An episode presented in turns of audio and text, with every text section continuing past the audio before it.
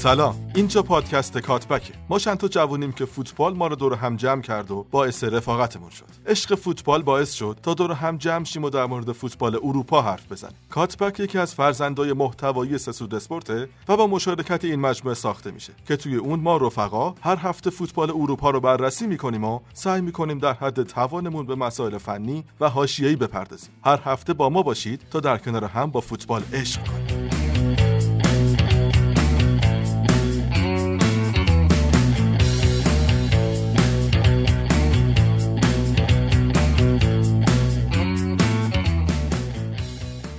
شما به اپیزود پنجممون گوش میدین؟ خب خیلی زود اپیزود پنجممون رسید.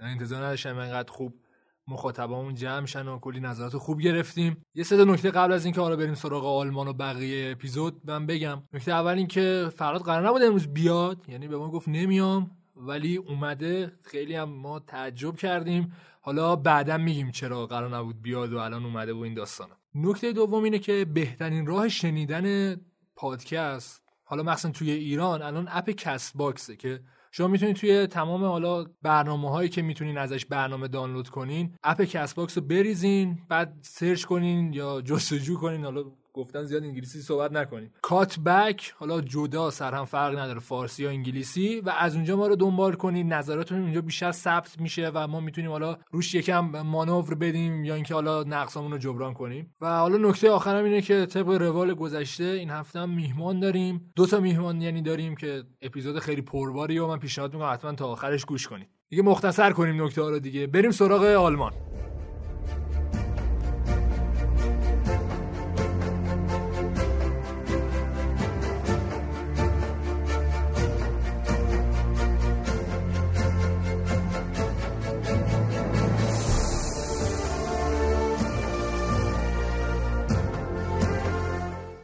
خب از در کلاسیکر به نظر شروع کنیم. یعنی مین ایونت هفتمون که توی زمین بایر مونیخ بازی برگزار شد و پارسا شدان چه شد. خب درست امیر. ما دیدیم که بایرن خب با اخراج کردن مربی خودش یعنی نیکو کوواچ و اونطوری که ما گفتیم حالا بازیکنهای بایرن نقش اون بچه شره رو دارن. فرهاد توضیح داد بهمون. فهمیدیم که اینا دقیقا مشکلشون لج کردن با مربی بوده و چه بازی خوبی نه نمایش گذاشتن امیر اگه دقت کرده باشی. اصلا یه نکته که بود و خیلی حالا داشتن در صحبت می‌کردن پارسا بازیشون جلو چمپیونز لیگ که می‌شد اولین بازی حالا مربی جدیدشون از طرفی هم همین بازی که حالا جلو دورتموند و خیلی هم بازی اساسی بود انجام دادن عملا ترکیب کوچ بود. یعنی دقت می‌کردی؟ همون 4 2 3 که حالا خودش مد نظرش بود که بازی بده ولی به نسبت می‌تونیم بگیم عملکرد بازیکناش بهتر بود و حتی با عوض کردن چند تا بازیکن توی پست‌های مختلف یکم شکوفا کرده بایرنو. و به نظر میاد به هر حال بایر مونیخ یکم از اون حالا لج کردن اول فصلش مثلا با مربیش خارج شده. ولی خب خیلی بازم طول می‌کشه که برگردن به اون سطح خیلی خوبی که برن برای Champions League. به حال با یه بازی آدم نمی‌تونه خیلی قضاوت بکنه. درسته که این بازی جلوی رقیب سنتی و قدرتمندی مثل دورتموند بود. دورتموندی که حالا می‌دونیم یه خورده عملکردش یه جوری که انگار سینوسی عمل می‌کنه. بعضی موقع خوبه بعضی موقع بده. اما نکته خیلی مهمی که بود تو این بازی چیزی که به نظر می‌رسید این بود که بازیکنایی که حالا تو پست تخصصیشون بهتر بازی می‌کردن بالاخره فیکس شدن تو اون پستشون. هفته پیش این ما گفتیم که چرا خاوی مارتینز رو توی پست دفاع بازی نمیده؟ و تو این بازی دیدیم که دقیقا بازیش داد و چقدر هم خاوی مارتینز خوب بازی کرد. نکته بعدی عملکرد فوق العاده آلفونسو دیویس بود بهترین بازیشو برای بایر مونیخ انجام داد. یعنی این عملکرد برای کوچ انجام می‌داد.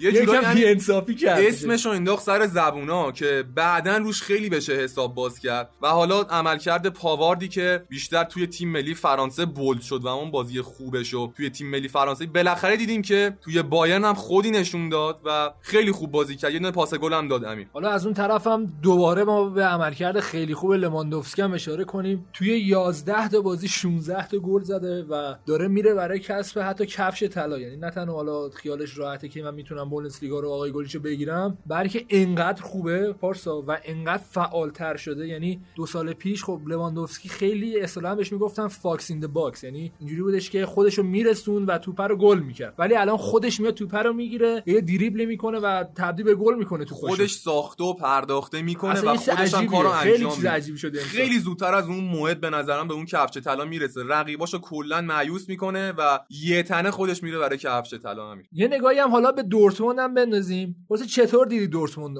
من به نظرم واقعا میشه گفت از نظر کیفی بازیکنهای دورتموند در حد رقابت با بایر مونیخ هستن. یعنی امکان داره حالا دو سال پیش ما داشتیم در مورد این در کلاسیکر صحبت می‌کردیم می‌گفتیم آقا دورتموند تضعیف کردن و الان وضعیتش وضعیت خوبی نیست. خب بایر مونیخ هم خیلی الان وضعیتش خوبه. قول اروپاست قول بوندسلیگاست و می‌تونن به ضربه بزنن. ولی الان قضیه فرق می‌کنه. دورتموند خوب بازیکن خریده توی تک تک حالا پستاش حتی جایگزین هم داره. ولی بازم اون شخصیتشو نداره که بره توی خونه بایر مونیخ و امتیاز بگیره. من نمیگم ببره حداقل تلاش کنه برای امتیاز گرفتن. همونطور که یاد باشه سال قبل هم اینا اومدن توی در کلاسیکر از بایر مونیخ باختن و عملا جام از دست دادن. ببین می‌دونیم امیر بایرن الان نقش یه دونه قول مرحله آخر برای فوتبال آلمان داره و این بازی خب توی آلیانز آرنا برگزار شد. یکی از مخوفترین ورزشگاه اروپاست می‌تونیم بگیم همین. که هر تیمی پا به این ورزشگاه بذاره طبیعتا می‌دونه که خیلی بازی سختی داره و نمیاد برای اینکه حالا بگه ما بایرن رو میریم می‌زنیم راحت و بازی شجاعانه ای از خودش نشون بده. چیزی که من توی این بازی دیدم انگار سردرگمی عجیب بازیکنهای دورتموند بود. مخصوصا تو خط دفاعی.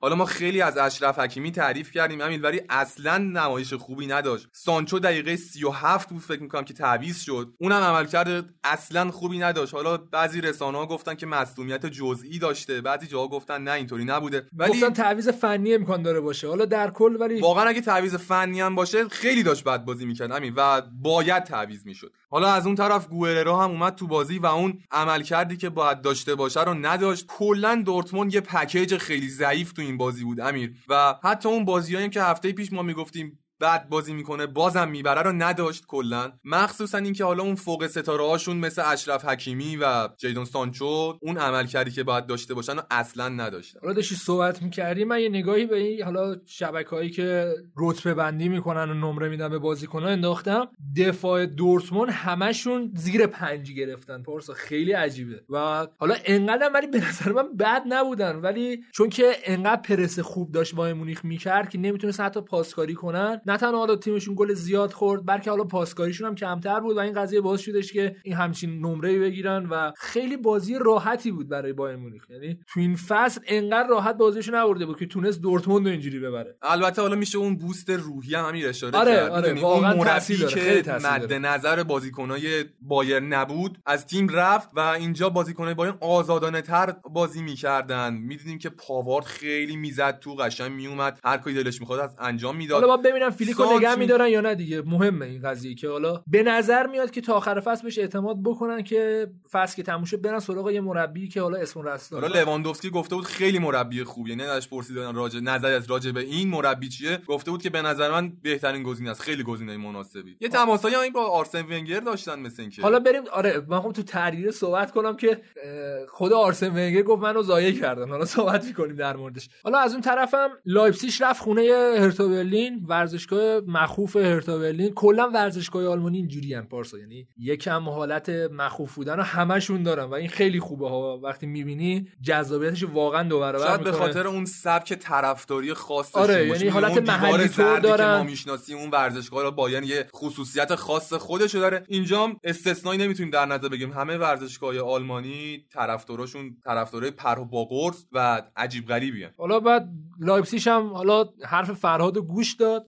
اصطلاحا گچه رو گرفت برای آنتنش. چون دقیقا داره 442 بازی می‌کنه 442 کلاسیک. یعنی وینگرا خیلی کمک می‌کنن. حالا به خط دفاعیش از طرفی هم خیلی خوب سانتر می‌کنن و این دو مهاجمه بودن تنها راه نجات لایپزیگ بود که رسید بهش ناگلزمن حالا اوایل فصل خیلی سعی می‌کرد با این ترکیب بازی کنه ولی خب دیگه اینجا هوفنهایم نیست. اینجا لایپزیگ حالا اینجا لایپزیگ نمی‌خوام لایپزیگ بیارم بالا. منظورم اینه که ترکیبش اینجوری هستش که تو با خلاقیت خودت بازی رو عوض نکنی. خود بازیکن‌ها رو اگه بهشون اعتماد کنی یه ترکیب ثابتی بذاری و بهترینش انتخاب کنی برات بازی رو در میارن. که بازم تیمو ورنر دو تا گل زد یه پاس گل داد ولی نمیشه. تاثیر مستقیم پولسن روی همه گلای لایپزیگ ندیده گرفت واقعا. چون خیلی تلاش می‌کنه. پارسا اون تا دقیقه 92 میدوید. استارت های خیلی سریع می‌زد و نمی‌دونم شاید یه شش اضافی داره چیزی داره. در حالی که اینجوری نبود. یعنی دو سال پیش پولسن اصلا تا 90 دقیقه نمیدوید. 70 جونش تموم بود ولی حالا بدنسازی خوبی که کرده و اون رفتار حرفه‌ایگریش باعث شده که همچین عملکرد خوبی داشته باشه و جالبه برای منم که تیم‌ها زیاد دنبالش نیستن. مهاجم خیلی خوبی ها ولی اونجوری که باید شاید بهش توجه نمیشه. آره کلا همین جوریه. خب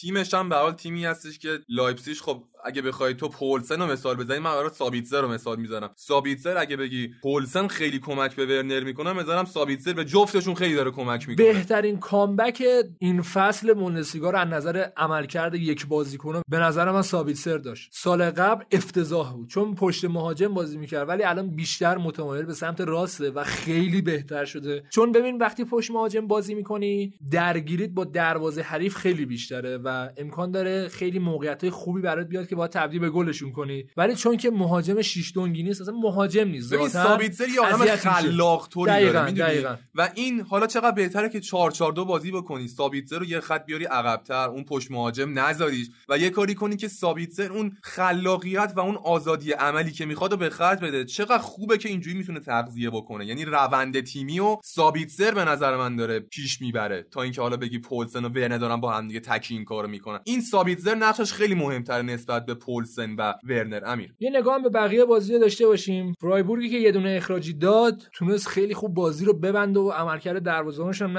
نباید نادیده گرفت. آینتراخت فرانکفورت یک هیچ برد حالا تو خونش هم بود و یه امتیاز خیلی شیرین گرفت. اونم داره حتی رقابت می‌کنه برای کسب سهمیه و حتی توی حالا بنگاه شرطبندی حالا جالبه برای من. خودم شرطبندی نمی‌کنم ولی اینکه مثلا آمارش میاد برای من خیلی جالبه که فرایبورگ هر لحظه داره میاد بالاتر. برای اینکه حالا شرکت کنن همه اینا و ریسکشو بکنن. از طرفی هم مونشنگلادباخ به شدت جذاب تونست 3 1 وردر برمن شکست بده. بازی به نسبت ساده بود براشون. من نکته جالبی که برام تو این بازی بود این بودش که حالا زومر هم یه دونه پنالتی رو گرفت و از طرفی هم دفاع مونشنگلادباخ اخراجی داد. ولی جالب برای من بودش که تو این بازی خب ترکیبش عوض کرده بود. یعنی حالا تو ورزشگاه خودش هم بود و به جایی که حالا ترکیب مورد علاقه تو یعنی 3 5 2 رو بچینه یا حتی 3 4 3 اومده بود 4 2 3 1 رو امتحان کرده بود که بیشتر درگیری بین هافک ها رو بیشتر کنه دیگه. چون که از اون طرف ورده برمن به نظر من هافک های جذابی داره. یعنی همون نوری شاهین آدم می‌بینه کنار داره بازی می‌کنه. برای من جذابه. نوری شاهین خب همون موقعش هم خوب بود به نظر من. حالا الان درسته خورده افت کرده ولی خب همون نوری شاهین سابقه بازیکنیه که با کیفیت کیفیت خودش همیشه اثبات کرده. ولی خب نمیشه گفتش که حالا به عنوان فوق ستاره یا یه بازیکنه که اصطلاحا بگیم بازی رو در میاره فعالیت بکنه توی زمین. واسه جالبیش برای من می‌دونی چیه؟ مونشنگلادباخ 90 دقیقه راحت می‌تونه بازی رو کنترل کنه. یعنی به این صورته که آقا من 20 دقیقه می‌خوام ضد حمله بزنم 20 دقیقه می‌خوام فقط حمله کنم و 20 دقیقه می‌خوام دفاع کنم و راحت پیاده می‌کنه. ببین دقیقا همینه. تیمشون خیلی با برنامه داره بازی می‌کنه. دقیقا می‌دونن که آقا ما تو 10 دقیقه اول چیکار کنیم؟ تو چه می‌دونن 10 دقیقه سوم بازی چیکار کنیم؟ آخر بازی چیکار بکنیم؟ چه جوری بازی برای خودمون در بیاریم؟ مثلا کامبک بیایم بزنیم یهو. و عملکرد بازیکناش هم خیلی عجیبه برامون که اینا یه تیم خیلی یک دست و یک پارچه دارن و عملکرد امیر تورام چقدر خوبه. یعنی هم مهاجم می‌تونه وایسه هم, هم وینگر می‌تونه وایسه. حتی بعض چون قد و قامت خوبی هم داره حتی می‌تونه کمک به دفاع بکنه. بازیکن کاملی خواهد اتفاقا تو سیستم 352 دقیقا می‌تونه همون کاری که لوکاکو داره برای اینکه بدن می‌ذاره این کارو می‌تونه انجام بده. خیلی کارش خوبه دقیقا. حالا یه نگاهی هم بندازیم. ببین یه نکته جالبی که هست. ترکیب 4 2 3 1 حالا من هفته پیش در موردش صحبت کردم. خب خوبیش اینه که تو به اندازه کافی دفاع داری به اندازه کافی خط هافکت هست و به اندازه کافی هم مهاجم داری که تو حالا برات گل کنن خب؟ ولی وقتی حالا یک بازیکن از دست میبدی مقایسه بکنی با بقیه حالا ترکیبا می‌بینی ترکیب بهتریه. چون جایگزین داری براش و می‌تونی اون ترکیب رو باز کنی و حالا اصطلاحا بپوشونی تا حالا بازی تموم شه. نه که حالا اون عمل کرده خوبه داشته باشی حالا من نمی‌دونم واقعا شانسی بوده یا نه ولی فکر می‌کرده که درگیری بیشتر توی خط هافک باشه یا درگیری بین حالا گوشه ها باشه مجبور بودن وقتی هافک رو درگیر کنی از گوشه حمله کنی دیگه. و این ترکیب انتخاب کرده و حتی اخراجیش هم داد ولی اونجوری که باید شاید مونشنگلادباخ ضربه نخورد یه نقدی هم هست کلا به دورتموند پارسا اینا نتونستن سالها با مونیخ حتی اذیت کنن برای قهرمانی. همیشه اواخر فصل از دست دادن. ولی اگه مونشنگلادباخ بیاد قهرمان بشه یه واقعا تو دهنی بدیه به دورتموندیا که همه انتظار دارن که شما قهرمان شین ولی ما قهرمان شدیم. حرف بزرگیه ها. ببین دقیقا این حرفی که زدی می‌تونم به لستری که قهرمان شد اشاره کنم. کسی فکرشو نمی‌کرد که لستر بیاد با اون بازیکنها قهرمان لیگ انگلیس بشه که یه جوری میشه گفت بهترین لیگ دنیاست الان. گلادباخ الان یه همچین وضعیتی داره. کاری که که دورتموند نتونست انجام بده لایپزیگ نتونست انجام بده ممکنه گلادباخ تو یک فصل بیاد به راحتی انجام بده. اینجوری که امیر من دارم نگاه می‌کنم جدول مشخص می‌کنه نحوه بازیشون مشخص می‌کنه تفکرات مربیشون داره نشون میده. به این سادگی ها ولکن صدر جدول نیستن امیر. و شاید بتونیم بگیم که گلادباخ شگفتی ایجاد می‌کنه و دور از ذهن نیست امیر که قهرمان حتی بوندسلیگا هم بشن. حالا در مورد زمین وحشتناک آلیانز هم صحبت کردیم. نکته جالب برای من اینه که حالا داشتم الان فیکسچرهای مونشنگلادباخو می‌دیدم. اینا تا هفته حالا 4 تا مونده به آخر نباید برن توی ورزشگاه بایر مونیخ بازی کنن. و این نعمت براشون و حالا اون شانسی که توی قرعه کشی داشته خیلی مهمه براشون. در و تخته همی داره به هم دیگه کمک می‌کنه. دست به دست هم دیگه میده که گلادباخ این نتیجه مثبت و رو به رشدش رو حفظ بکنه. و همونطور که گفتم شاید واقعا قهرمان بشه. شاید آره. یه نگاهی به بقیه نتایج بندازیم. هوفنهایم بعد نایرزمند به نظرم بازم داره خوب بازی می‌کنه. حالا شاید چش نوازتر نباشه ولی میاد برای کسب نتیجه. تونست کل و دو یک توی زمین وحشتناکی کل. دقت کردیم من همه زمین ها رو چون دیدم میگم وحشتناکی چون واقعا هست. آخه این سبک طرفداری آلمانیاست آره می‌دونی؟ خیلی خوب از تیمشون هواداری می‌کنن. حالا همین همونطور که گفتیم هواداری تو آلمان خیلی فرق می‌کنه با بقیه لیگ ها شاید اگه یه تیمی مثل دورتموند حالا لیگ آلمان مثال می‌زنیم سقوط کنه به دو دسته پایین تر بازم هواداراش پشتش میمونن. و این یکی از نکات خیلی مثبت طرفداری تو آلمان امیر که هر تیمی که پا می‌ذاره تو ورزشگاه آلمانی یه جورایی اون جو و اون حس سرفکندگی میگیرتشون انگار. مایزم تو خونش سه دو از یونین برلین شکست خورد. بازی جذابی نبود. شاید فکر می‌کنین که حالا نتیجه پرگلی بوده ولی جفتیم داشتن علکی حمله می‌کردن به نظر من. پادربورن هم دوباره باخت از آیزبورگ تو خونش از طرفی هم شالکه با دوسردوف سه سه مساوی کرد که نباد اینجا امتیازات دست می‌داد. دقیقا جایی بودش که حالا دورتموند امتیاز دست داد و می‌تونست خودش بیشتر بیاره بالا. وولسبورگ هم توی خونش از بایر لورکوزن شکست خورد. نکته جالب این بودش که پاولینیو اومد تو زمین. شاید فکر کنین پاولینیو بارسا و این داستانا اون اون چینه. الان یکی دیگه است که 19 سالشه اونم برزیلی هم بازیکن خوبی هم هست. مستعد اومد گل دومو برای بایر لورکوزن زد. تونستن اینا ببرن بازی و فرایبورگ و آنتراخت فرانکفورت هم که در مورد صحبت کردیم. یه نگاه به جدول بندازیم. مونشن گلادباخ 11 تا بازی کرده 8 تا برد یک مساوی و دو تا باخت با 25 امتیاز. لایپزیگ 6 تا برد و 3 تا مساوی و دو تا باخت 21 بایرن مونیخ هم دقیقا مثل لایپزیگ فقط خب اون هشتایی که به ماین زدن خیلی کمک کرد به لایپزیگ که الان حداقل دوم جدول باشه. فرایبورگ هم 21 امتیاز هوفنهایم 20 دورتموندی که اصلا خوب نتیجه نمیاره 19 شالکه 19 لورکوزن 18 آنتراخت 17 و وولسبورگی هم که بعد از باخت به دورتموند حالا دوباره باخت و به نظر میاد که بیشترم ببازه چون خیلی اولش boost روانی داشتن ولی الان یکم خوابیده boost شون. با 17 امتیاز در رتبه دهم قرار داره. در انتها هم خب پادربورن 9 تا باخت داشته یک برد و یک مساوی 4 امتیاز. کلن دو تا برد یک مساوی و 8 تا باخت. 7 امتیاز. ماینز هم که واقعا بدترین خط دفاعی بوندسلیگاست. هنوز مساوی نداشته. 8 تا باخت 3 تا برد. با 9 امتیاز در رتبه های انتهایی جدولن. توی جدول آقای گلام خب همونطور که انتظارشو دارین لواندوفسکی 16 ورنر 11 و حالا هم 9 گله داریم و 6 گله و 5 گله و زیادم 5 گله. در کل لواندوفسکی خب می‌بره دیگه. بقیهش اضافات. ولی تیم ورنر هم خیلی خوب عمل کرده. بازی های هفته بعدم که حالا بعد از تعطیلی FIFA day هست دورتموند توی خونش از پادربورن پذیرایی می‌کنه که به نظر میاد بازیشو ببره. از طرفی هم بایرن مونیخ باید بره به زمین دوسلدورف. لایپزیگ هم با کلن بازی کنه و کلا بازی ها برای تیمایی که قراره برن برای کسب قهرمانی راحته. یعنی حالا فقط غیر از فرایبورگ که باید بره توی زمین بایر لورکوزن باهاش بازی کنه که اونم بازی جذابیه. بریم سراغ تحریریه.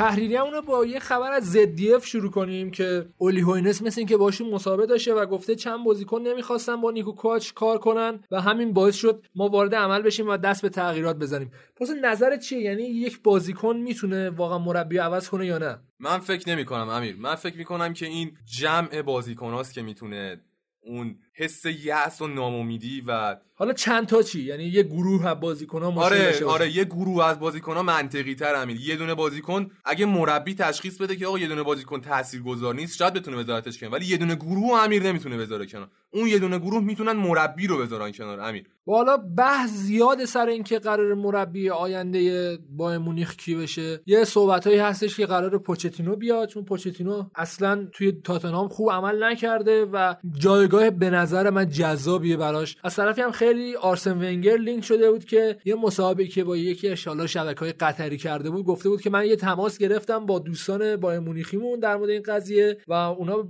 با کمال احترام به من گفتن که در نظر نداریمت.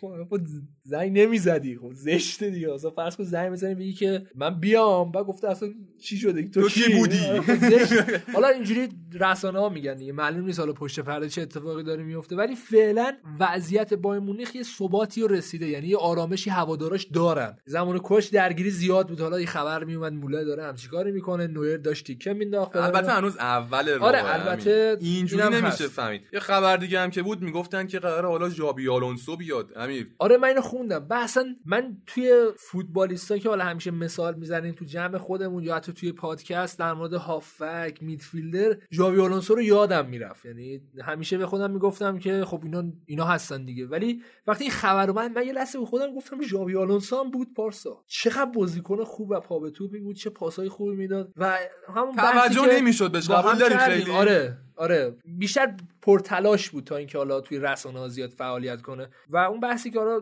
چند وقت پیش با هم کردیم در مورد اینکه کلا به نظر من میدفیلدرها یا هافک ها اصطلاحا مربیای خوبی میشن. چون اونا فوتبال رو می‌فهمن دیگه. دقیقا وسط زمین نمونه بارزش لمپارد لمپارد که دیگه داره واقعا شاهکار می‌کنه. حالا می‌رسیم بهش. از اون طرف هم خب وضعیت دورتموند واقعا نامعلومه. یعنی اینا اونجوری اومدن اینتر رو شکست دادن و دارن تلاش می‌کنن که تو اون گروه خیلی سخت برن مرحله بعد چمپیونز لیگ. بعد یهو اومدن از بایر مونیخ اینجوری باختن و خیلی رسانه ها الان واقعا دوگانه است. یعنی یکیشون میگه که قرار فاوره اخراج شه خیلی ها میگن نه مدیریت بهش اعتماد داره و بیشتر هدفشون کسب حالا جایگاه بالاتر توی Champions League ه. ولی مربی خاصی واقعا لینک نیست بهش و اینو ازش با ترسیدن یه مدت دو طرف دیگه مورینیو لینک شده بود به دورتموند. دو هفته پیش بود که خیلی گفتن داره بازارگرمی می‌کنه که حالا تیمای بهتر بگیرنش. ولی اگه واقعا مورینیو بره دورتموند چیز عجیب و غریبی میشه. یعنی بیاد اون رقابت رو بکنه چون می‌تونه بسازه. یعنی اون تجربه که حالا تو پورتو داره تجربه که توی چلسی داره که هنوز چلسی اون بزرگیشو میشه گفتش که از اون دوره‌ای داره که اصطلاحا دیگه مورینیو استارتشو زد دیگه. و می‌تونه واقعا آینده دورتموند رو درخشان کنه. اگه حالا هزینهشو بدن چون یکم هم مورینیو گرونه راستشو بخوای و دورتموند هم واقعا تیمی نیستش که هزینه اینجوری برای مربی بکنه. حالا بعد در کلاسیکم خیلی شیک آیه هومرز آوردن که مسابقه کنه از طرف دورتموندیا؟ خب یه حالت کنایه آمیزم بود جدا. اومد صحبت کرد گفت خیلی ساده بود بازی. اونا خیلی بهتر از ما بودن و ما با روی عملکردمون کار کنیم. آیا هوملز داره دیر میشه؟ یعنی اگه شما همینجوری عملکرد داشته باشین مخصوصا تو خط دفاعیتون به نظر نمیاد که دورتموند حتی رقابت کنه برای کسب سهمیه و خوبه که قبول می‌کنه. به نظرم خوبه ولی میگم عملکرد فنیش واقعا بد هوملز. حالا تو دو هفته پیش صحبت کردی در مورد اینکه داره به حال کمک می‌کنه و اون شخصیت داره ولی پارسا واقعا مهره مورد نیاز دورتموند الان یه مدافع خیلی بهتر از ایناست. می‌دونی امیر مت هوملز با رفتن از بایرن یه جورایی هم خودشو نابود کرد. نابود که نه یعنی ضعیف کرد خب بازیش نمی‌دادن دیگه پارسا. ببین هم تقصیر کوچ بود بیشتر. تقصیر خب کوچ بود. اگه الان مثلا حالا همین مربی فعلی بایرن باشه قطعا میاد هوملز رو بازی میده. چون تو خیلی از بازی‌ها دیدیم که داوید آلابا داره تو پست غیر تخصصیش بازی می‌کنه. می‌تونم بگم که هوملز با رفتن از بایرن هم خودش رو ضعیف کرد هم دورتموند رو ضعیف کرد هم دفاع بایرن رو ضعیف کرد. حالا خبر آخر تحریریون هم حسن صالح حمیزیچ از تابستان 2020 با ترک سمت خود یعنی الان مدیر ورزشی بایر مونیخه میره توی هیئت مدیره باشگاه و قدرتش هم بیشتر میشه. حالا تو خیلی هم باش مخالفی و کلا بدت میاد چرا؟ ببین آخه حالا تو هفته پیش می‌گفتیم دیگه این باید یه نفر باشه توی کادر فنی که حواشی تیمو تموم کنه جمعش کنه. اصلا همچین قدرتی بیشتر نداره می‌کنه. بیشتر می‌کنه هواشی بیشتر. هواداره یعنی آره. خودش یه توانی به هواشی میده یعنی دو به توان چند می‌کنه هواشیو. خود هواداره بایرن هم فکر نمی‌کنم خیلی دل خوشی داشته باشن از این موضوع. حالا رومنیگه که صحبت کرده بود گفت ما امیدواریم که قرارداد حالا همیزیش تمدید شه و بعد از طرفی هم صحبت کرد. حالا مسابقش طولانی بود. در مورد مولر هم صحبت کرد. گفت مولر بخش بزرگی از باشگاه و اینا. خیلی ها میگن که کوچ اخراج شده تقصیر مولر بوده دیگه. خب اینم از پرونده این هفته آلمان. حالا یه سری هم به این هفته زدیم. از طرفی هم حالا یکم هم در مورد هواشی و خلاصه تحریری هم صحبت کردیم. بریم سراغ پلی به گذشته با صدای جدید.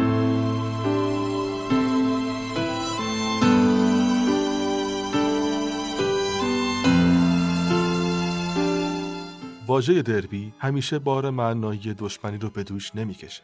بعضی وقتا دربی در جهت دوستیه و حتی تیما تو اون بازی خاص ادعای برادری دارن. حتی شعارشون افتخار برای خودشون نیست و برای افتخار شهرشون ارزش بیشتری قائلن. این بار می‌خوایم بریم به یکی از سیاسی ترین شهرهای تاریخ شهری که چیزهایی رو تجربه کرده که شاید هیچ شهری در موردش تجربه ای نداره. این بار می‌خوایم بریم به آلمان و شهر برلین و در نهایت دربی برادرانه برلین. بعد از جنگ جهانی دوم و شکست حزب نازی قرار شد که هر قسمت از آلمان توسط یکی از کشورهای پیروز جنگ اداره بشه. اما برلین نگونبخت با اینکه کاملا در قسمت شرقی آلمان بود و همه تصور می‌کردند که شوروی مسئول اداری این شهر میشه به خاطر اهمیت زیادی که داشت قرار شد توسط همه کشورهای پیروز به صورت دوره‌ای کنترل بشه.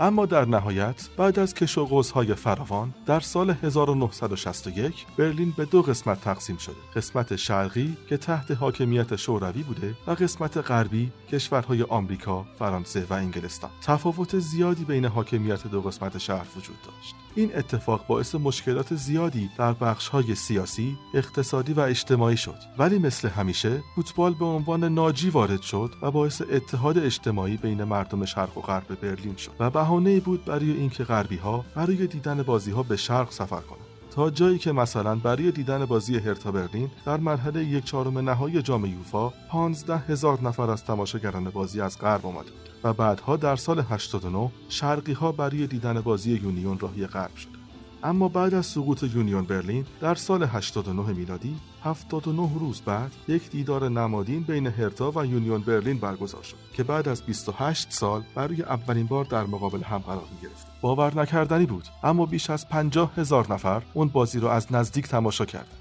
اما نکته جالب ترش این بود که تماشاگران دو تیم به جای کری و تشویق تیم خودشون همدیگر رو بغل می‌کردن و این بازی رو تبدیل به یک جشن کرد.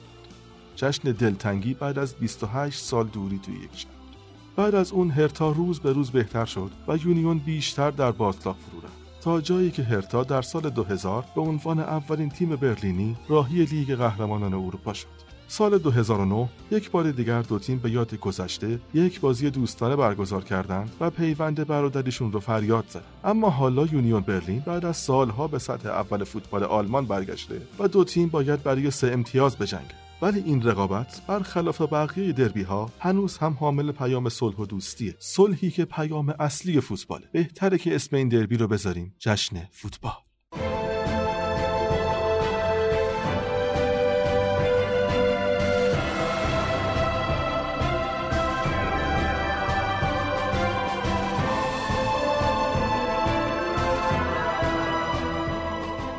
خب بریم سراغ لیگ اسپانیا. لیگی که هر سه تا مدعی اصلیش تو این هفته تونستن بازیاشون رو ببرن با اختلاف. از بازی رال و ایبار شروع کنیم به نظرم که رال تونست توی زمین ایبار چار هیچ ایبار رو شکست بده. حالا نکته که هست اینه که چند وقتی از رال خوب داره پنالتی به دست میاره. حالا و هوشمندی مهاجمینش بیشتر حالا تا دایو و اینا وی آر خیلی داره تاثیر خوبی روی اسپانیا می‌ذاره. اونجوری که توی انگلیس هست می‌تونم بگم توی اسپانیا نیست. ولی بحثی که هست اینه که خب این پنالتی پنالتی زدن های راموس هم داره یکم اذیت می‌کنه دیگه. چون ببین مثلا بنزما می‌تونه تو این بازی به جایی که راموس پنالتی بزنه بنزما بزنه هتریک کنه. یا اگه هفته پیش به رودریگو پنالتی رو می‌دادن خب هتریک می‌کرد تو این سال ولی راموس میاد و پنالتیاش هم واقعا خوب می‌زنه ولی دولا توی مثلا خود رالیا یکم درگیری هستش که اگه بدن به مهاجمین اول اینکه خیلی اعتماد بهشون بیشتر میشه. دومی که اعتماد به نفس پیدا می‌کنن. مثلا هازارد خیلی خوب پنالتی می‌زنه اگه بهش پنالتی رو بدن. و این مسئله است رال این صحبت هایی که می‌کنیم نشون میده که رال وضعیتش خوبه و الان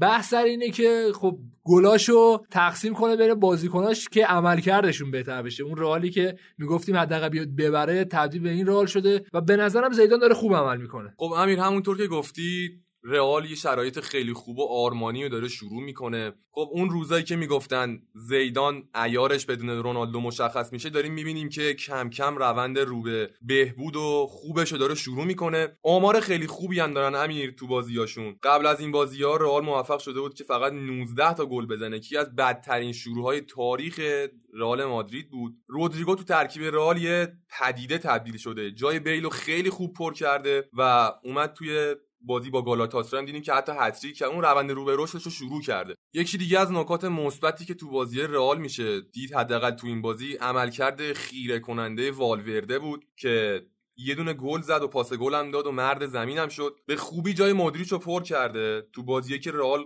خیلی نیاز به کاسمیرو داره. می‌تونیم والورده یا بذاریم تو ترکیب که عملکردی ترکیبی از این دوتا بازیکن داشته باشه. تونی کروس هم روند خیلی رو به رشدی رو شروع کرده و با کاسمیرو دوباره می‌تونن اون خط هافبک مد نظر زیدان و اون خط هافبکی که ثبات چند فصل گذشته رو داشتن و دوباره به دست بیارن. یه نکته دیگه هم که هستش در کمال ناباوری کورتوا پنج بازی که clean sheet کرده که رکورد نواس رو از این حیث زده. نکته مهم دیگه خط دفاعی رئاله که بعد از اون چند تا بازی که حالا خیلی ایرادا رو مینداختن گردن کورتوا و می‌گفتن که ایراد از کورتوائه خط دفاعی رئال هم اون سر و رو پیدا کرده و واران و راموس اون ثبات همیشگیشون رو پیدا کردن و اون زوج محکم خط دفاعی رئال رو دوباره احیا کرد. خب امیر مارسلو می‌دونیم که اون ثبات دو سه فصل گذشتهشو نداره. سن و سالش هم یه خورده از طرفی رفته بالا و شاید بهتر باشه که رئال برای ادامه کار یه حساب ویژه‌ای روی دفاع چپ کم سن و سالش باز کنه که استعداد خودش رو تو لیون نشون داده. آرسا من یه مخالفتی باید بکنم در مورد اینکه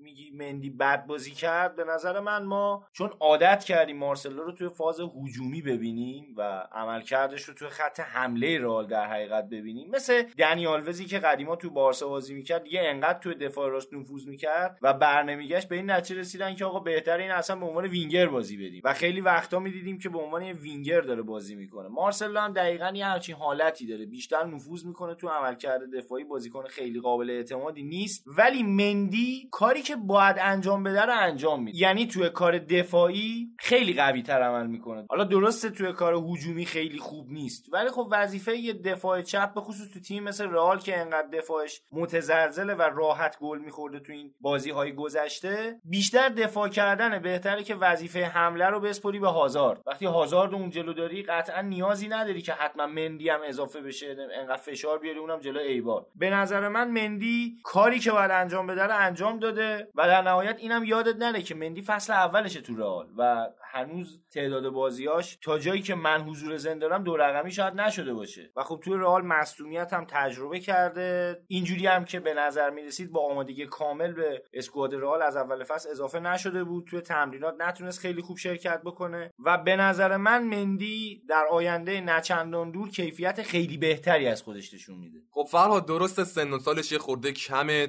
از لیگ فرانسه اومده لالیگا اون کیفیت لازم و طبیعیه که نداشته باشه. بعد بیشتر بهش اعتماد بشه. اونطوری که گفتم حالا مارسلو هم سن و سالش میره بالا. تا کی می‌خوان به مارسلو اعتماد بکنم می‌دونی؟ موضوع اینطوریه که خیلی بد اعتماد بشه به مندی و چند تا بازی قشنگ بوست روحیشو به دست بیاره. اصلا اعتماد به نفسشو بتونه پیدا کنه. حالا اون اعتماد به نفسشو پیدا کنه طبیعتا کیفیت لازمو داره. اگه کیفیت لازمو نداشت به حال تگ 50 میلیونی روش نمی‌خورد هرچند تو بازار نقل و انتقالاتی امروز 50 میلیون خیلی عدد زیادی نیست. چرا زیاد نیست آقا؟ برای ما زیاده. معذرت برای شما برای زیاد شما نیست؟ همه چی زیاده شما 80 میلیون پول بازیکن ولش کن. یه نگاهی هم به بازی اتلتیکو و اسپانیول بندازیم. عملا اتلتیکو جلوی اسپانیول خیلی سخت بازی می‌کرد. مثلا توی چند فصل اخیر ولی توی این بازی یه ترکیب عجیب و غریبی که سیمونه چیده بود و از اون 442 که حالا میشه گفت از اول فصل زیاد جواب نگرفته بود دست کشیده بود و اصطلاحا اون ترکیب 4 3 2 که بهش میگن درخت کریسمس رو امتحان کرده بود که اگه دروازه‌بان رو حساب کنین از بالا نگاه کنین درخت کریسمس میمونه. و از طرفی هم خب نوکش و موراتا گذاشته بود. موراتا چند هفته ای هست داره برای اتلتیکو خوب بازی می‌کنه براشون گلزنی می‌کنه و بسیار خوب توی موقعیت خودش رو قرار میده. کلا مهاجمی هستش که بشه بهش اعتماد کرد. یعنی حالا اون اتفاقاتی که رفت یوونتوس بعد رفت رئال و دوباره حالا برگشته. چلسی. آره چلسی رفت حالا برگشته الان دوباره به اسپانیا. باعث نشده که کیفیتش کاستشه و هنوز داره خوب بازی می‌کنه. و خب این ترکیب خوبیش اینه که عملا دو تا تو مهاجم سایه داری یا مهاجم حالا پشت مهاجم اصلی که اینا میان بازی برات انجام میدن که دیگه می‌تونن وینگ هم بازی دقیقاً، کنن دیگه. دقیقاً. خیلی در ترکیب فعال و داینامیکیه. وینگن، در موقع لازم shadow striker ن در موقع لازم هافبک بازی سازن همه کار می‌کنن و حالا این دوتا بازیکن یعنی ویتولو و کوریا داشتن براشون حالا عملا حکم مهاجم سایه رو بازی می‌کردن و این ترکیب به نظر من خوبیش اینه که پارتی می‌تونه خیلی مستقل روی خط دفاعی کمک کنه و خودش درگیر حملات نکنه. البته باید دید ببینیم که واقعا سیمئونه در ادامه فصل هم می‌خواد همچی کاری بکنه یا نه چون دقیقا مخالف فلسفه سیمئونه است. چون که معتقد خب باید مها... دوتا مهاجم بازی کنی و اینکه خط هافکت بیشتر درگیر با تهاجم باشن تا نسبت به دفاع کردن. ولی خب این ترکیب یکم می‌تونم بگم از فلسفه سیمونه جدایی که اگه بشه خب نشون میده که حتی سیمونه هم می‌تونه مغز داینامیکی داشته باشه در حالی که اصلا ما ازش انتظار نداشتیم. و حالا قبل از اینکه بریم سراغ بازی بعدی نکته جالبش این بودش که سال نیگه خب چون دفاع چپشون عملا مصدوم بود و کلا نداشتن دفاع چپ هاشون آره. دفاع چپ بازی کرد بعدم بازی نکرد واقعا. بریم سراغ بارسا که فرهاد بارسا مسی داره چی کار می‌کنه؟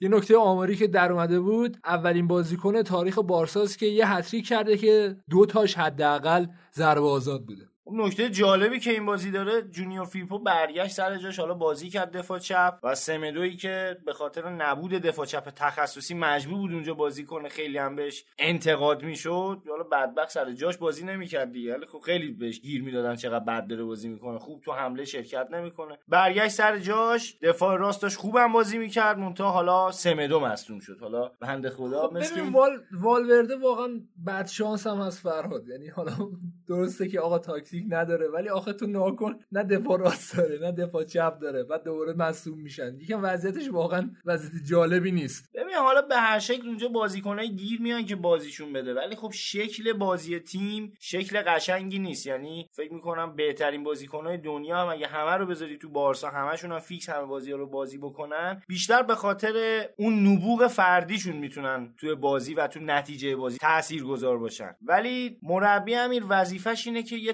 تاکتیکی رو بیاد پیاده بکنه نسبت به اون بازیکنایی که در اختیار داره یا اینکه بازیکنایی که به درد تاکتیکش می‌خورن رو بگیره. اینو هفته پیشم صحبت کردیم. قصد ندارم بیشتر اینجا کشش بدم. ولی خب والورده واقعا داریم می‌بینیم که از نظر تاکتیکی کار خاصی توی بارسا انجام نداده. دیدی که بارتومئو هم اومده بود یه مصاحبه کرده بود گفته بود در حال حاضر والورده برای تغییر نسلی که ما مد نظرمونه بهترین گزینه است. یعنی خودشون هم معتقدن که از نظر تاکتیکی خیلی نمی‌تونن روی این حساب بکنن که این بیاد براشون جام بیاره یا مثلا توی لیگ قهرمانان بخواد مدعی باشه. و اگر جزء مدعیان لیگ قهرمانان فقط به خاطر نبوغ فردی بازیکناشونه علل خصوص مسی. خب فراد من معتقدم که تیم والورده کلا داره رو انگشت یه نفر میچرخه اونم مسیه. و اگه یه دونه بازی مسی نباشه شاید بگیم که اون بازی که ما از بارسا انتظار داریم و اون نبوغی که مسی پیاده می‌کنه تو بازی کلا از کار میفته و ما چیزی برای ارائه تو زمین نمی‌بینیم از بارسای والورده. عملکرد عجیب آنسوفاتی هم جای تحمل داره که اصلا خوب نبود و تعویض شد و دمبله به جاش اومد. گریزمانی هم که طبق معمول با لوئیس سوارز تعویض شد و یه خورده عجیبه که گریزمانو بال چپ بازی داده بال راست بازی داده مهاجم نوک پشت مهاجم بازی داده و نمی‌دونم یه جورایی عملکردی که تو اتلتیکو باید داشته باشه رو نداره فرهاد. من فکر می‌کنم هفته بعد اگر که دفاع راستم نداشته باشن احتمالا گریزمان میشه دفاع راست. بعد برگشته گفته که اگه گریزمان خوب تو تمرینات تلاش کنه جایگاهش قطعی میشه. حالا تو که داری همه جا میذاریش دیگه داری ازش حمالی می‌کشید. آره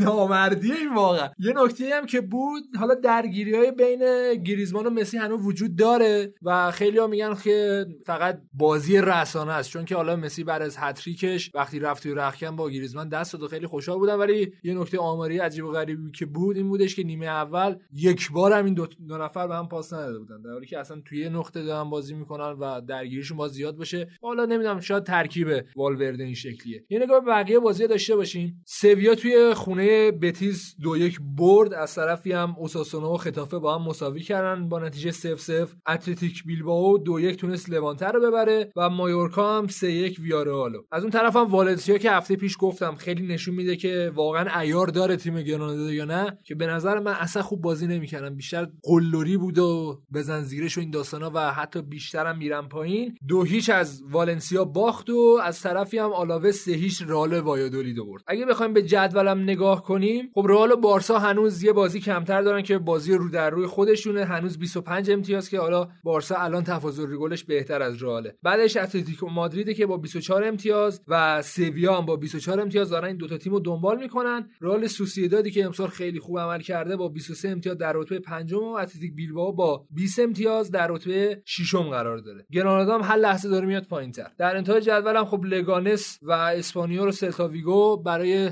نیافتادن با هم میجنگن. توی جدول گلزنان هم که کریم بنزما با 9 تا گل بعدش مورنو با 8 تا لورن با 8 تا و مسی هم با 8 تا در رتبه بعدی قرار دارن که حالا لوکاس پرز هم که جای نقد داره به عملکرد خود آرسنال من هر هفته میگم اینو با 7 تا گل در رتبه عملا میشه که حالا سوم دیگه چون 9 8 7 اینجوری قرار بدیم. قرار داره که عملکرد خیلی خوبی داشته. بازی هفته دیگه لالیگا که میشه بعد از فیفا دی حالا مهماش گرانادا توی زمینش از اتلتیکو مادرید میزبانی می‌کنه. حتی امیر میگی فیفا دی باید بگی فیفا دی عزیز. آره واقعا. من خیلی دوستش دارم چرا؟ خیلی دوست دارم فیفا دی دیگه. علاقه خاصی بهش دارم. آها از اون طرف. آره از اون رئال مادرید هم باید با رئال سوسییداد بازی کنه توی زمین خودش که عملا به نظر بازی راحت تری میاد. چون توی زمین سوسییدادن که خیلی اذیت میشن. ولی خب بازم بازی جذابیه. و بارسا هم باید بره به زمین لگانس. و به نظرم میاد نتیجه خیلی راحتی برای بارسا به دست بیاد و بتونه بازیشو ببره. اینم از پرونده این هفته اسپانیا. بریم سراغ تحریریه.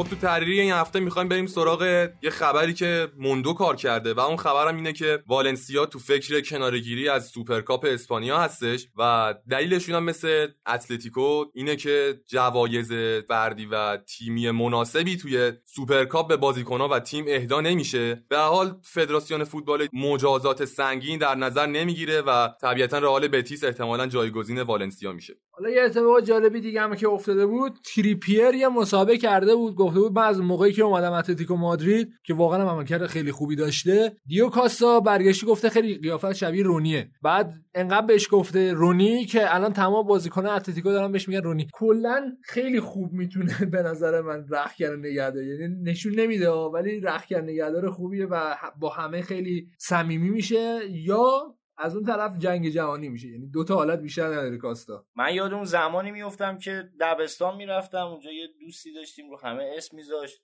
محمد خرسه نمی‌دونم احمد لاک پشت اینا میذاشت اسما رو. حالا دیو کاستم ظاهرا تو ایران درس تو چی بودی فرار؟ نمیگم. نه با بگی. با می‌گفتن نیش نیش. چرا؟ یه کارتونی اون موقع پخش یه ماره بود اسمش نیش نیش بود المپیک حیوانات بود اسمش. یکی پلیس شهر آجیلی بود یه هویجی بود. حالا کاری نداریم. مارک هم یه تیکه خیلی سنگینی به بیل انداخته با یه عکس از بیل توی تمرینات ولز که خیلی آماده و سرحال دستش هم بالاست. داره میخنده به دوربین و نوشته معجزه ولز و میگه که بیل یک ماهی که با رئال تمرین نکرده ولی خیلی شاد و خورم و سرحال داره توی تمرینات ولز شرکت می‌کنه که معلوم نیست داره چیکار می‌کنه. ببین خب این دلایل مصدومیت خب ما می‌دونیم که بیل زیاد مصدوم میشه. ولی خب این که دلیل تمرین نکردن میشه مصدومیت با تیم ولز تمرین می‌کنی من فکر می‌کنم که یه خورده شاید بیل دنبال تلافی کردن از حالا اون هواشی که توی نقل و انتقالات با زیدان و رئال داشت دنبال این باشه. می‌دونی؟ یه جورایی. ولی در آخر به نظر من هر دو طرف ضربه می‌خورن. یعنی هم بیل و هم رئال مادرید چون می‌دونی که در حال داستان داره دیگه. من فکر می‌کنم بیشتر بیل داره این کارا رو می‌کنه که ژانویه بفروشنش. یعنی آره قطعا داره میگه که موافقت کنن. چون یاد باشه اواخر فصل نقل و انتقالات راضی شده و بره چین که دیگه پرز اجازه نداد. حالا آسنسیو چون مصوم شده یکم مثلا رالاکا رفت گفتم بمونی بهتره. در آخرم یه مسابقه خیلی جالبی از زیدان با مارکا در اومده در سال 2010 و گفته حالا من رو می‌خونم. هازار ستاره برای آینده است. اون استعداد فوق العاده داره و بهتر از هر چیزی که الان هست میشه. اگه دست من بود اون رو چشم بسته به مادرید میوردم که جالبه بعد 9 سال حرفش رو عملی کرد و عملا هازار الان داره برای زیدان بازی می‌کنه دیگه که حالا رسانه ها پیدا کرده بودن واقعا جالب. خب اینم از این هفته اسپانیا و تحریریمون. ما این هفته دو تا پلی گذشته داریم. میکوشه حالا گوش دادین. بریم اون یکیشو گوش بدیم. بعدش بریم سراغ ایتالیا.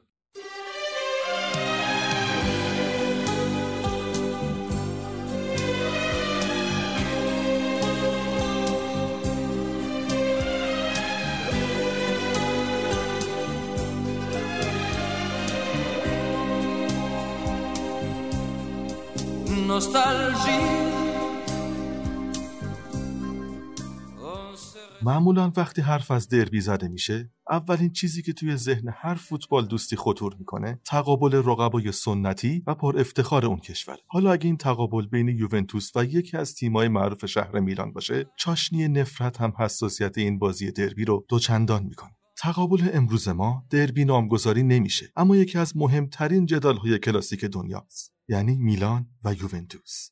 اولین تقابل این دو تیم در 28 اپریل سال 1901 انجام شد زمانی که لیگ تازه تأسیس ایتالیا شمع سه سالگی خودش رو فوت می کرد و تیم‌های انگشت شماری برای فتح جام رقابت می کرد. توی همون سال میلان با برتری سه دو مقابل یوونتوس و در پی اون با شکست جنوا قهرمان شد. از عجیب ترین نتایج این دیدار می‌تونیم به برد 8 یک میلان و 8 دو یوونتوس اشاره کنیم. با پدیدار شدن دوران افول میلان و فاصله گرفتن از دوران رویایی. یوونتوس دگرگون شده در حال رویا پردازی و ساخت بنای جدید به رهبری آنتونیو کنته بود. جایی که تنور تقابل این دو تیم رو گرمتر کرد. جایی که میلان و یوونتوس در کورس قهرمانی به مسافه هم رفتن. در بهبهه و شلوغی محوطه جریمه یوونتوس سالی مونتاری توپ رو وارد دروازه یوونتوس می‌کنه اما داور مسابقه گل سالم رو مردود و دستور به ادامه بازی میده اما ماجرا به همینجا ختم نمیشه و الکساندرو ماتری یک گل به میلان می‌زنه اما این بار هم با دخالت داور گل مردود اعلام میشه تا بحث و جدل هنوز هم بین هواداران دو تیم ادامه داشته باشه. بحثی که ظاهرا قرار نیست تموم بشه. در پایان فصل یوونتوس با اختلاف چهار امتیاز قهرمان ایتالیا میشه و هیچ کس نمی‌دونه اگه اون اتفاقات جنجالی نمیافتاد آیا میلان دچار این مشکلات مالی می‌شد یا نه.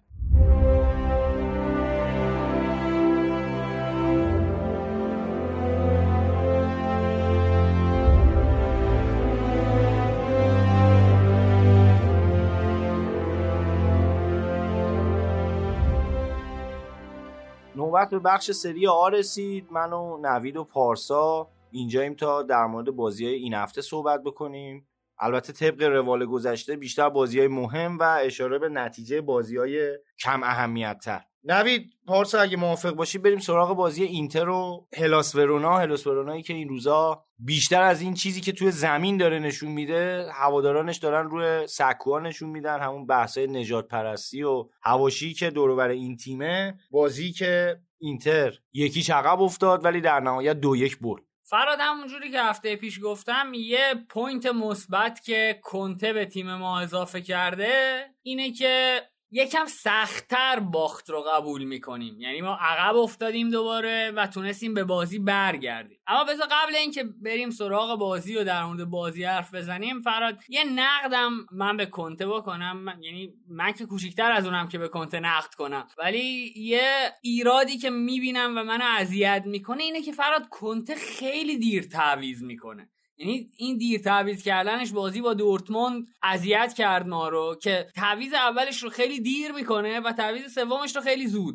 حالا تو این بازی اتفاق دومه نیفتاد. ولی کن دوباره تعویض اول رو دیر کرد و یه تایمی رو اول نیمه دوم ما از دست دادیم. در صورتی که دیدیم با اومدن کاندروا داخل چقدر تیم را افتاد و روند بازی عوض شد. آره کاندروا هم که این روزا قشنگ مبدل شده به آچار فرانسه اینتر هم چپ داره بازی می‌کنه هم راست. حالا هم خودش هم لاتزارو بیشتر کاندروا که هفته پیش هم یاد بشه صحبت کردیم راجبش که چپ هم عملکرد خوبی داره و خب خیلی شاید سورپرایز بشن که کاندروایی که فصل پیش انقدر بد بود الان تبدیل شده به یه جورایی به قهرمان تیم و پایه‌ساز حملات تیمی که می‌خواد به گل برسه. راجب تعویضا هم که گفتی به نظر من حق داری چون کنته کلا نوید به نظر میاد آدم عجولیه. یعنی دقت کرده باشی بعد بازیایی هم که نتیجه رو واگذار می‌کنه نتیجه که دلش می‌خواد به دست نمیاره خیلی سری میاد شروع می‌کنه مصاحبه کردن. حالا علیه مدیریت و اینا خیلی میتازه به عمل کرده تیم و خیلی جالبه که هفته های بعدش هم که میاد مصاحبه می‌کنه در مورد مصاحبه ازش می‌پرسن. یه جورایی می‌خواد ماسمالیش بکنه دیگه میگه مثلا من منظورم اون نبوده که شما فکر می‌کنید من منظورم چیز دیگه. و کلا به نظر میاد آدم عجولیه. خب به نظر میاد که خب یه جورایی حقم داره دیگه. حالا دیگو سیمونه هم می‌بینیم یه همچین اخلاقی داره یادت باشه بازی که جلو یوونتوس برده بود رو برگشت گفتش که اگه ما کامبک بخوریم من میرم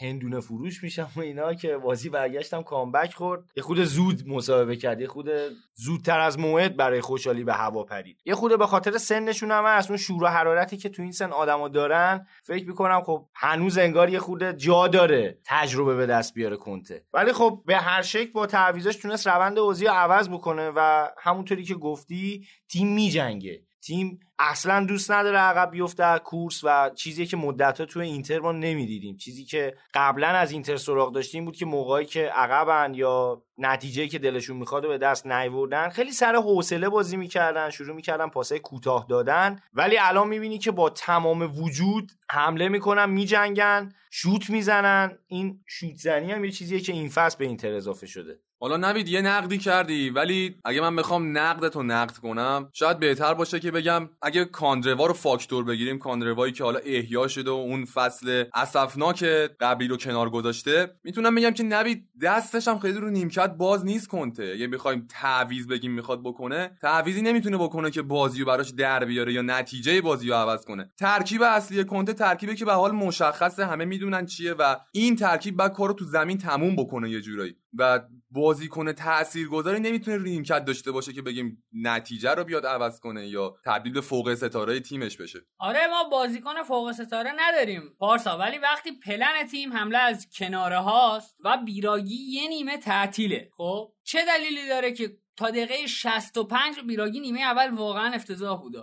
چه دلیلی داره تا دقیقه 65 بیراگی رو نگه داری و دقیقه 65 کاندروا رو بیاری؟ تو این تعویض رو میشه زودتر هم انجام داد. وقتی تیم یکیچ هم عقبه. یعنی تو توی شرایط نرمال هم نیستی که بگی حالا با همون پلن میرم توی زمین با همون ترکیب ببینم چی میشه شاید برگشت. تو تیمت یکیچ عقبه و به قول تو تیم خیلی آنچنان آماده ای هم نداری.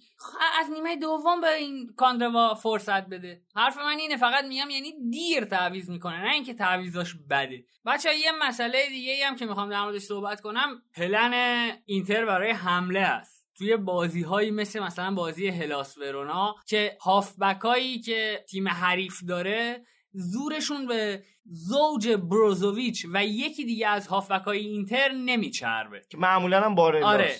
و خب یه بازیکن فرهاد از هافبک های اینتر توی فاز تهاجمی به صورت کاملا آزادانه توی ارز حرکت می‌کنه و باعث به وجود اومدن برتری عددی توی کناره ها میشه. و این بازیکنه توی دقایق مختلف توی بازی با ورونا عوض می‌شد. می‌دیدیم که بارلا رو شما هر دو سمت زمین دیدیم مثلا گل اول رو که زدیم فراری که لاتزارو کرد روی پاس بارلا بود.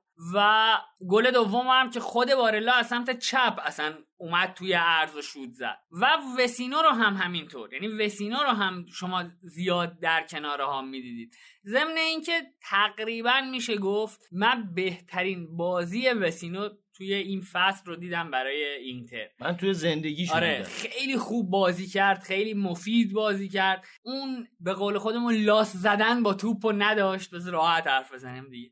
و شاید هم شاید به این دلیل بود که به دروازه یکم نزدیکتر شده بود فرا حتی نوید جان شما الان دیگه نمی‌تونی راجع به اینتر خیلی راحت صحبت بکنی یا شما دیگه الان نظر من هوادار اینتر نیستی الان هوادار لایپزیگ محسوس دیگه آره الان شما هوادار لایپزیگی دیگه داداش. آه ما یه کیت لایپزیگ خریدیم. حالا این خیلی طرفداری که تاثیر نداره دیگه. آقا خریدی باشه ولی اینکه بیای همه رو مجاب بکنی که این خیلی کیت خوشگلیه برین هی اینو بخرین.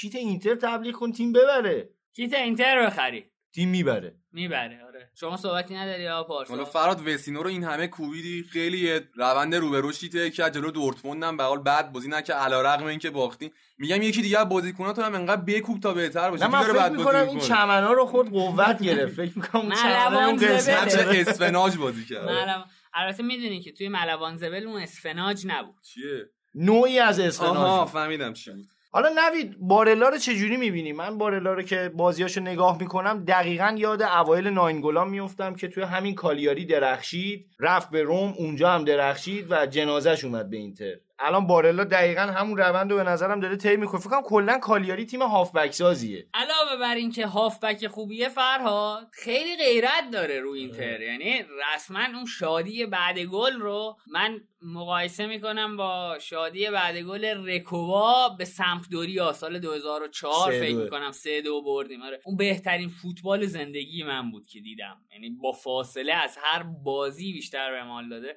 و رکوبا هم وقتی اون گل رو زد یه همچی شادی کرد. و امیدوارم که بمونه سالها بمونه. هرچند که خیلی ها دست گذاشتن روش. فکر نمی کنم حالا سونینگ با شرایطی که ازش سراغ داریم به نظر میاد که بیشتر دنبال قهرمانی دنبال درآمدزایی نیست و مدیریت خیلی یک پارچه و منظمی داره. آره اصلا سونینگ سر بازیکن شوخی نداره. یادت رامیرس رو به خودمون نداد. دقیقا. یعنی رامیرس توی یه تیم دیگه ای بود که مال سونینگه تو چین. بعد اینتر. آره بعد اینتر رامی... رامیرس رو می‌خواست سونینگ مخالفت کرد که رامیرس از این تیمش بره تو اون تیمش پدیده جالبیه. حالا فراد حاشیه نریم بیایم برگردیم به بازی. این هلاس ورونا جای خوبی هم تو جدول داره و تیمای بزرگ داره اذیت می‌کنه. نتیجه نگرفته مقابلشونا. ولی عمل کرده به نظرم درخشانی ارائه داده. هم مقابل یوونتوس هم مقابل اینتر. الاس ورونا بیشتر تو فاز دفاعی تیم موفقیه. دیدی که گلی هم که زد حالا رو اتفاق بود خیلی نمیشه بگی براش پلن داشتن. ولی توی خط دفاعی و تو خط میانی با اون تجمعی که داره اینجور تیما معمولا هافبکاشون که وظیفه دفاعی دارن میان به خط دفاع کمک می‌کنن کاملا و دیگه تقریبا بازی سازی و بیخیال میشن. به خصوص تو بازی که حالا اینجوری جلو میفتن احساس می‌کنن می‌تونن با دفاع محض از نتیجه حفاظت بکنن اون امتیاز رو بخوان به دست بیارن و در نهایت دوباره روی ضد حمله ها بتونن به حریفشون گلم بزنن تا اختلاف رو بیشتر بکنن. البته فر راجع به خط دفاعیشون صحبت کردید. یه دروازه‌بان فوق‌العاده هلاس ورونا داره مارکو سیلوستری که اونم یه عملکرد عجیب غریبی از خودش نشون داد. دیدیم تیمای که خط حمله قدرتمند دارن و زمینگیر می‌کنه این دروازه‌بان اگه بخوایم رو خط دفاعیشون خیلی مانور بدیم البته کم لطفیه که رو دروازه‌بانشون هیچ نظری نداشته باشیم آره خب این دروازه‌بان سه چهار بارم تو این فصل تو بازی هلاس ورونا به عنوان بهترین بازیکن زمینم انتخاب شده. اینم فراموش نکنیم به نظر میاد که کلا وضعیت دروازه‌بانی تو سری آ به جز یکی دوتا تیم واقعا عالیه. فراد حالا گفتی که وضعیت دفاعیشون خوبه این تیم بعد یوونتوس دومین خط دفاع خوب لیگو داره. با اینکه دهمه ولی 11 گل خورده و بعد یوونتوسی که 9 گل خورده دومین خط دفاع لیگ رو داره. بیشتر مشکلشون حمله است. آره فراد یکی کمتر از اون چیزی که خوردن رو زدن. 10 تا گل زده. کلا هلاس ورونا خیلی جمله بندیت هم دوست داشتم. حالا اگر موافق باشیم بریم سراغ بازی بعدی این هفته بازی کالیاری و فیورنتینا رو یه بررسی بکنیم. بازی که پنج دو کالیاری تونست فیورنتینا رو شکست بده. به نظرم بازی که کالیاری نه کالیاری نه. ناینگولان تونست پنج دو شکست بده. من فکر می‌کنم نوید بیشتر خود فیورنتینا به خودش باخت. یعنی من هنوزم معتقدم از مونتلا چیزی در نمیاد. اصلا کار دفاعی تیماش بلد نیستن. با اینکه این فصل تیم نسبتا حالا نمیشه گفت پر مهره ولی تیمی رو در اختیار داره که مهره های بدی نداره. روی نیمکت از کالیاری سره قطعاً. ولی خب ناینگولان هم این هفته دیدیم که سه تا پاس گل داد یه گل هم زد عملکرد خیلی خوبی داشت. حالا یادمون نره ناینگولان فصل پیش هم تو اینتر بازی های خوب داشت ولی روندش همیشگی نیست. روی یه نوار مستقیم حرکت نمی‌کنه. خیلی سینوسیه. یه بازی خیلی عالیه یه بازی خیلی بده. الان هم توی کالیاری یه جورایی داره خودش رو ثابت می‌کنه که مثلا اشتباه کردن منو فروختن دوباره برگرده فصل بعد به اینتر. خواد بگه هنوز تموم نشده. ولی خب فکر می‌کنم تقریبا تموم شده است ناینگولان بازیکنی که خودش میاد عملا اشاره می‌کنه به اینکه خب من سیگار می‌کشم سیگار کشیدنم تأثیری روی بازیم نداره. بعضی موقع الکل مصرف می‌کنم زیاد بار میرم اصلا اینا رو آره، گفته. خیلی بازیکن کماشیه هم نیست. حالا یه دفتر نقاشی هم از زیر چونش داره تا شست پاش یه خوده خطری کنته دقیقا به خاطر همین مسائل ردش کرد بره. یعنی از لحاظ فنی روی نیمکت حداقل خب، موره خیلی از رو قطعا بهتر ولی ما از رو بهتر من. چندین و چند بار شما از وسینو هم بهتر حالا اینجوری می‌خوام بگم.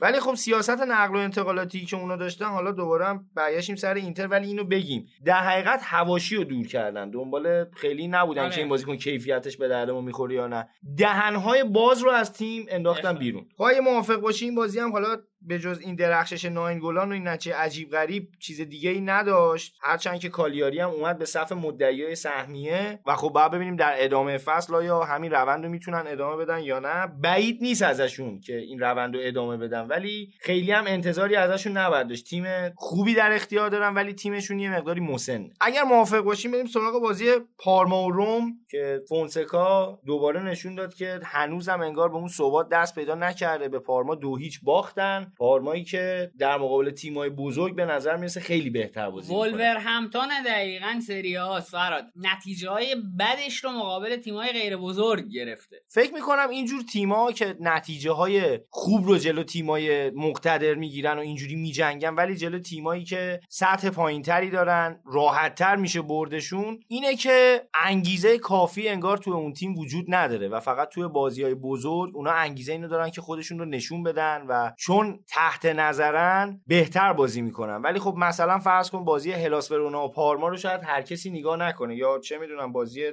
پارما و اسپال رو هر کسی دنبالش نره که مثلا این بازی حالا چی میشه چه نکات فنی داره. خود ما هم اگه دقت بکنیم اینجور بازی ها رو بررسی نمی‌کنیم. ولی خب قطعا بازی مثلا پارما و میلان یا پارما و یوونتوس رو میشینیم بررسی می‌کنیم میگیم چه اتفاقی افتاد. پارما و روم هم حالا بازی بود که جزء بازی بزرگ تقریبا محسوب میشه. روم حداقل نام خیلی بزرگی داره. این هفته هم خیلی بهتر نتیجه گرفت ولی خب پارما البته و درخشش خیره کننده دروازه‌بانشون که 6 تا save داشت تو این بازی.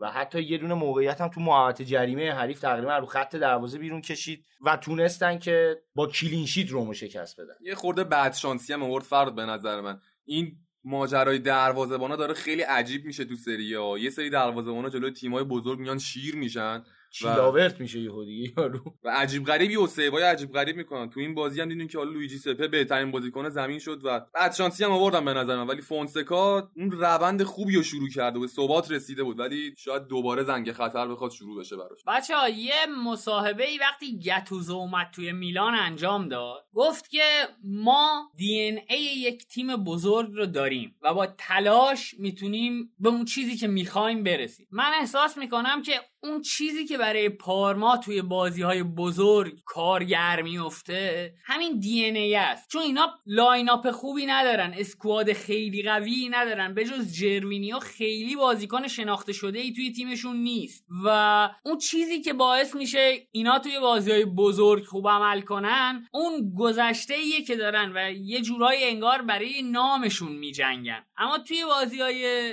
غیر مهم میشه گفت که خیلی شاید براشون اهمیتی نداره. یا به قول فراد چون دیده نمیشن نتونن کاری بکنن یا نخوان به اون صورت. در حال حاضر آره الان تیمایی که مثل پارما دارن بازی می‌کنن توی لیگای مختلف حتی تبدیل شدن به سکو پرتاب بازیکنایی که حالا جوونترن دوست دارن به تیمای بهتر برن دوست دارن قهرمانی تجربه بکنن. دقت بکن به همین یانکارامایی که انقدر مثلا خوب بعضی موقع بازی می‌کنه این بازی نبود. ولی کلا وینگر خیلی خوبیه خیلی هم جوونه. دقت بکنید جلو تیمای بزرگ همیشه عملکرد خوبی داشته. انگار دلش می‌خواد به تیم بزرگتری بره اونجا ثابت بازی بکنه و حتی عنوان کسب بکنه. و تو اوج جوونی نام خودش رو بنزه سر زبونا. اتفاقی که خب دیده برای بازیکنای مثل عثمان دمبله مثلا افتاده دوست داره برای اونم اتفاق بیفته و قطعا بازی در مقابل تیم های بزرگ بهترین مکان برای این اتفاقه. من یه چیز دیگه هم می‌خواستم بگم فراد اینکه پارما حالا من امیدوارم که این خریدها رو برای شروع یه روند انجام داده باشه و تاریتش این باشه که بشه همون پارمایی که سال 2000 و اون سالا داشتن. مثلا یه بازیکنی مثل متو دارمیان رو داره که بالاخره اسمش اینه که یه مدت فیکس تیم ملی ایتالیا بوده. فیکس یونایتد هم بوده یه مدت. حالا اون خیلی من صحبتی در موردش ندارم. برونو آلوز رو داره که فیکس تیم ملی پرتغال بوده و ژروینیو. من احساس می‌کنم که داره این خریدها رو انجام میده و اینا رو گرفته برای که یک کمی از اون در قعر بودن فاصله بگیره حتی یورای و- کوچکار هم اینا دارن آره. که تو میلان سابقه بازی داره برشک با میلان هم حداقل میشه گفت نسبت به هافبکایی که الان میلان داره و تو این سالها اومدن عملکرد خوبی داشت حداقل تو اون تیم. ولی خب نوید من فکر می‌کنم با این شرایطی که پارما داره و شرایط اقتصادی که حاکم بر فوتباله به خصوص در ایتالیا خیلی کار داره تا بتونه بازیکن بخره ستارش بکنه و بتونه حفظش بکنه. و هنوز زوده که بگیم پارما می‌خواد برگرده. ولی خب به قول تو اون دی رو دارن اون سابقه رو دارن و خاطرات باشگاه که خیلی هم هنوز کهنه نشده. شاید الان هواداری که سی سی و پنج سالشه در اوج جوونی اون تیم پارما رو دیده سالهای 2000 مثلا. اون بازی های فوق العاده رو اون تیم دیده با ستارهایی که داشت مثل لیلیان تورام مثل همین بوفون کاناوارو کرسپو. خیلی دیگه. الان اون تاریخچه و اون خاطرات باعث میشه که هنوزم وقتی پارما داره بازی می‌کنه خود ما هم که نگاه می‌کنیم یاد اون تیم میفتیم حتی رنگ لباسش برای ما خاطرات خیلی جالبی رو زنده می‌کنه. حالا فراد تا در مورد این بازی داریم حرف می‌زنیم خوبه که به یه کار خیلی خوبی که دیاورسا مربی پارما توی این بازی کردم اشاره کنم. چون من این بازی رو مستقیم دیدم و عجب بازی هم بود از سمت پارما. نه بازی هجومی خیلی چشمگیر که بازی تاکتیکی فراد. آره اتفاقا نوید به اینم می‌خواستم اشاره بکنم که یکی از عواملی که باعث میشه پارما جلو تیمای بزرگتر بخواد قد علم بکنه و خودی نشون بده همین روبرتو دیاورساس. به نظر من برای بردن بازی های بزرگ نیاز به تاکتیک داری. برای بردن بازی های کوچیکتر نیاز به ثبات داری. دقت بکنی توی لیگ قهرمانان خیلی مربیا میان تاکتیک های جدید اجرا می‌کنن ولی توی لیگ برای قهرمانی معمولا یه سیستم رو برای خودشون تعریف می‌کنن تو همون سیستم فقط بازیکن‌ها رو جابجا می‌کنن. ولی خب اتفاقی که الان داره میفته توی یه تیم مثل پارما اینه که دیاورسا برای هر بازی حداقل هر بازی بزرگی یه پلن خاص داره. یه دونه از اون مربی تاکتیسیانای حال حاضر فوتبال ایتالیاست مثل جامپائولو فصل پیش سمپدوریا که تو اون تیم کارهای خوبی انجام داد. خب پارما نیمه اول 4 3 3 اومد به زمین که کوچکا و هرنانی هم بالای دست اسکوتزارلا بازی می‌کردن و اسکوتزارلا یه هافبک دفاعی کلاسیک بود دقیقا تو نیمه اول. توی نیمه اول ژروینیو عملکرد خیلی خوبی نداشت و رم هم داشت حمله های خوبی می‌کرد. جوری که ورتو و مانسینی وسط زمین رو گرفته بودن از تیم پارما. یه تغییر ابتدای نیمه دوم دآورسا انجام داد. ژروینیو رو کشید بیرون و ماتیا اسپروکاتی رو آورد و ترکیبش رو تغییر داد. اسپروکاتی و کورنیلیوس دو تا مهاجم بودن و کولوسفسکی اومد پشت این دو مهاجم بازی کرد و به محض از دست دادن توپ مانسینی و جردن ورتو رو پرس می‌کرد.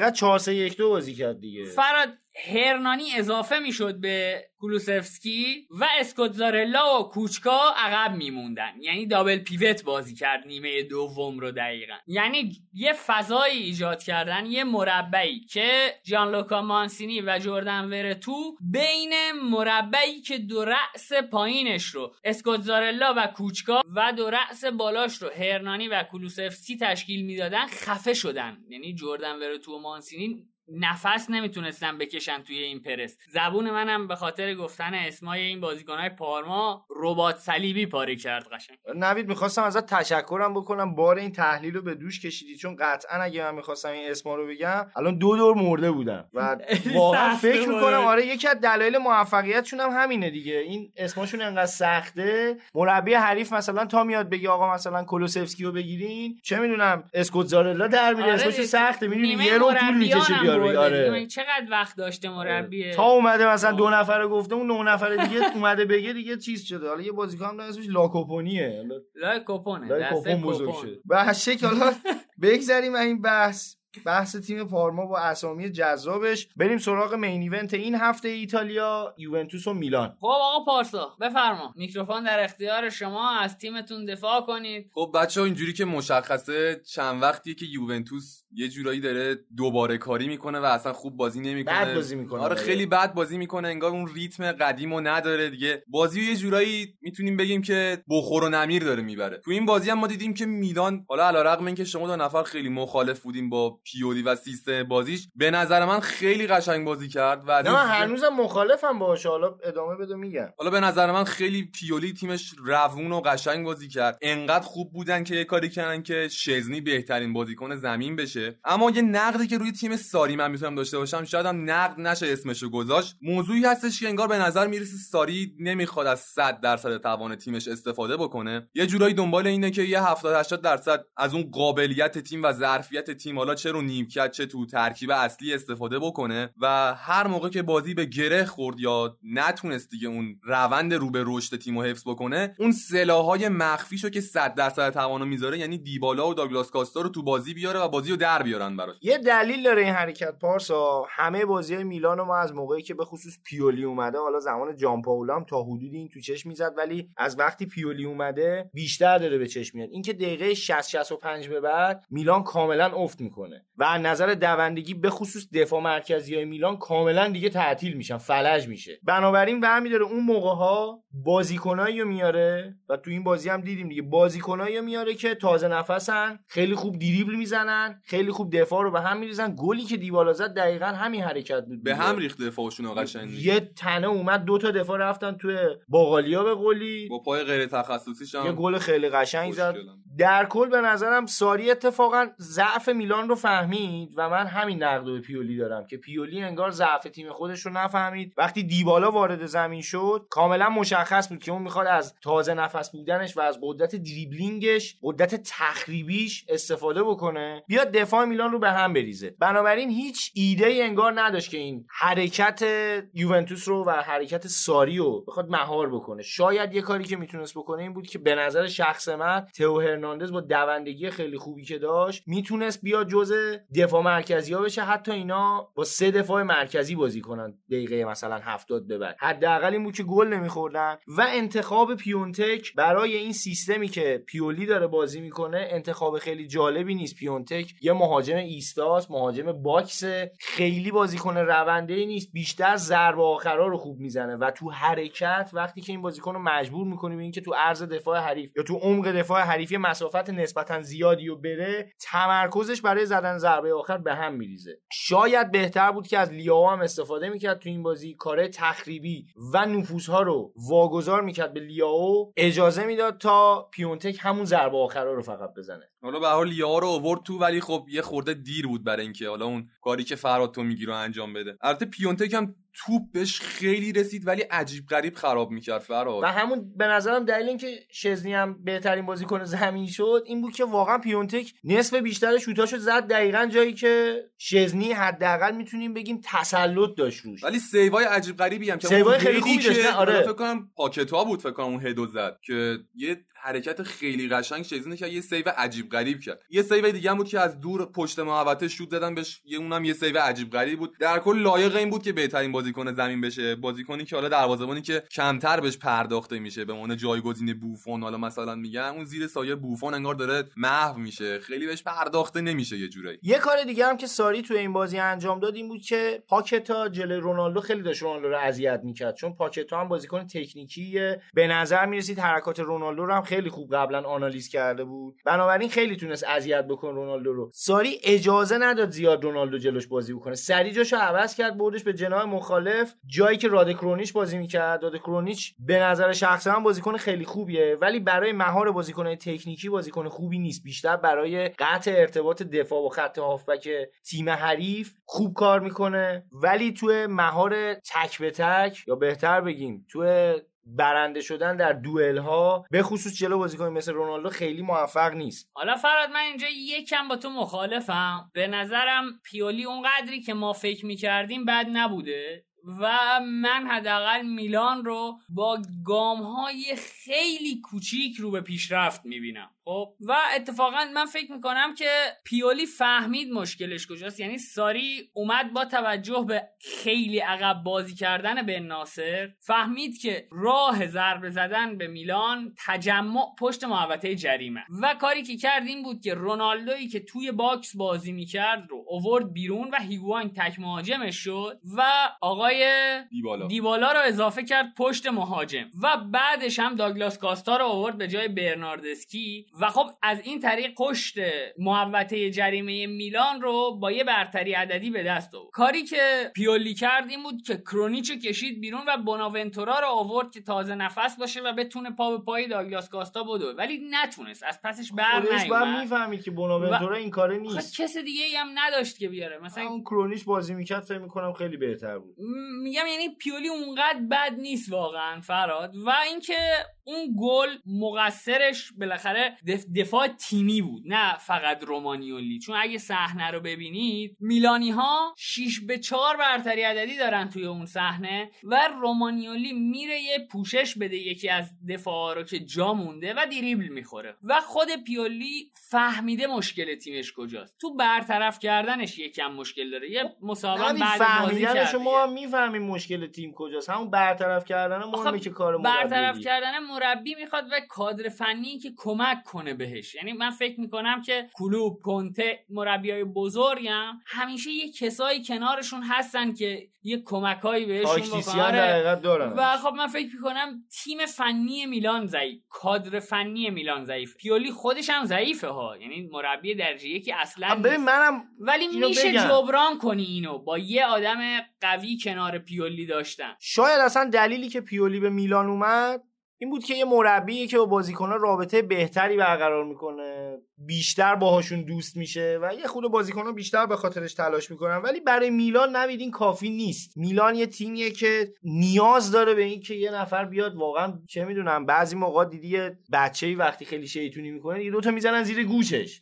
یکی الان واقعا باید بیاد بزن دوتا زیر گوشه این میلان به با خودش بیاد. گتوزو خوب بود فراد. آ گتوزو دیگه انقدر می‌زد دیگه اینا از اون ور بوم افتاده آره بودن دیگه. اینا آره. آره. آره حالا. یه نکته دیگه هم که بود بازی برناردسکی بود. شاید نمی‌دونیم بگیم این تاکتیک بازی ساریه. شاید این این باشه که می‌خواد از اون صد درصد توانش استفاده نکنه. بازی عجیب برناردسکی که حالا تو اون پست پشت مهاجم بازی میده. گا- گاهی اوقات میره روی wing راست بازی می‌کنه. برناردسکی من حس می‌کنم فراد انگار یه جورایی تبدیل به یه مهره سوختش می‌کنه. 60 دقیقه می‌دونه برناردسکی و بعدش تعویضش می‌کنه با یه بازیکن سرعتی تر تو این بازی هم دیدیم که برناردسکی که حالا همه با اون حرکات تکنیکی میشناسنش توسط بن ناصر زمینگیر شده بود و بن ناصر چقدر خوب برناردسکی رو میبست نمیذاش اون حرکات ترکیبی که حالا ساری خیلی دوست داره و معروفه به اون ساری ball انجام بشه. روند مثبتی که داشتش این بود که بن ناصر بالاخره یه خودی نشون داد و برناردسکی که کماکان داره سینوسی عمل می‌کنه. ما هم نمی‌دونیم شاید جزئی از تاکتیک ساری باشه. پارسا هر هفته تو میگی منم باید مخالفت می‌کنم. من فکر می‌کنم ساری داره اون استفاده که می‌خواد رو از برناردسکی می‌کنه.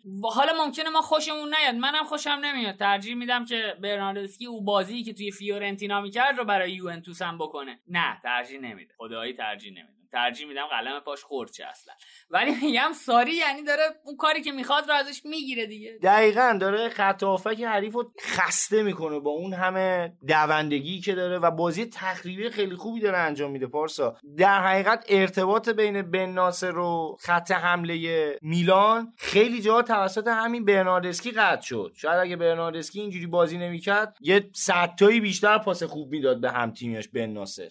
فراد می‌دونی برناردسکی بازیکنی نیست که خیلی برگرده عقب و بیشتر دوست داره تو فاز هجوم پشت مهاجم دقیقا پشت مهاجم وایسه یا حالا بره تو پست تخصصیش وینگ راست وایسه کارش هم آخه همینه پشت مهاجمشون وای میسه پست شیش حریف رو پرس می‌کنه. دقیقا هم بن ناصر انقدر داشت نزدیک به خط دفاعشون بازی می‌کرد و از اونجا داشت بازی سازی شروع می‌کرد. بهترین جا بود که برناردسکی بیاد خفش بکنه بعد دیگه. یه جاهایی من واقعا فکر می‌کردم یعنی فکر می‌کردم که نه می‌دیدیم که برناردسکی با بن ناصر من تو من کرده نه بن ناصر با برناردسکی. یعنی نقشه عوض شده بود انگار. ولی حالا خودم من بازی رو می‌دیدم از بازی بن ناصر خیلی بیشتر لذت میبردم. حالا شما میگین برناردسکی بن ناصر رو مهار کرده ولی نه ببین نه، نه، نه. مهارش نکرد. ولی نذاش 100 درصد توانش و 100 درصد عمل کردش رو نشون بده. آره بن ناصر هم وگرنه خوب بازی کرد. این دو خوب. نفر کلا به نظر من روبروی هم دوئل خوبی داشتن. اگه حرفی نمونده بچه فراد یه اشاره بکنیم به بازی ها و بریم سراغ تحریریه. من که حرفی ندارم پارسا اگه تو هم موافقی بریم سراغ بقیه بازی یه نکته دیگه حالا ازش غافل نشیم. بازی ناپولی بود جلوی جنوا. جنوا که آنجلوتی تقریبا میشه گفتش که دوباره اون حالت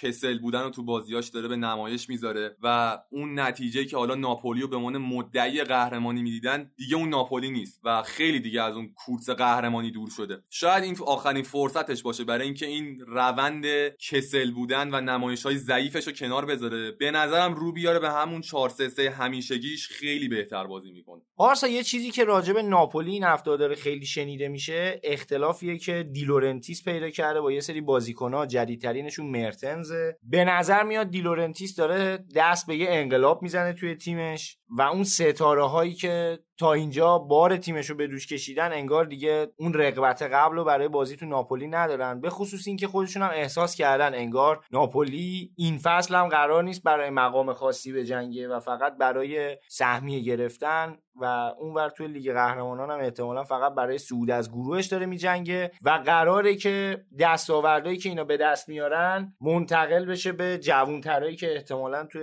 پنجرهای نقل و انتقالاتی آینده پیش روی ناپولی قرار می‌گیره. به نظر نمیاد که آنجلوتی خیلی الان در مظان اتهام باشه برای این بازی ها بیشتر به نظر می‌رسه که خود دیلورنتیس هم می‌دونه که لازمه که یه سری بازیکن جوونتر یه سری بازیکن آینده دارتر دوباره بیاره به تیم و بازیکنایی رو بگیره که به درد تاکتیک آنجلوتی بخورن. خیلی من این روزا جالبه. با اینکه آنجلوتی ازش انتظار می‌رفت تیمش خیلی بیشتر توی کورس قهرمانی به جنگه خیلی نتیجه بهتری بگیره خیلی چغرتر بازی بکنه سختتر امتیاز از دست بده ولی این فصل رو راحتتر این اتفاق براش میفته البته بازم این نگذریم که این بازی رادو هم جلو اونا شد چیلاورت دوباره هر چی زدن گرفت. این هم رادو خیلی بازی خوبی به نمایش گذاشت. ولی بازم نمیشه این گذشت که تیم ناپولی این فصل انگار برای گل زدن خیلی پلن نداره. حالا راجع به دریس مرتنز صحبت کردی فراد به نظر من چه بازیکنی می‌تونه جایگزین دریس مرتنز باشه؟ می‌دونی؟ بعضی موقع از تیمی که خیلی فوق ستاره نداره مثل ناپولی به یه سری بازیکن‌ها اتکا می‌کنه مثل اینسینیه دریس مرتنز.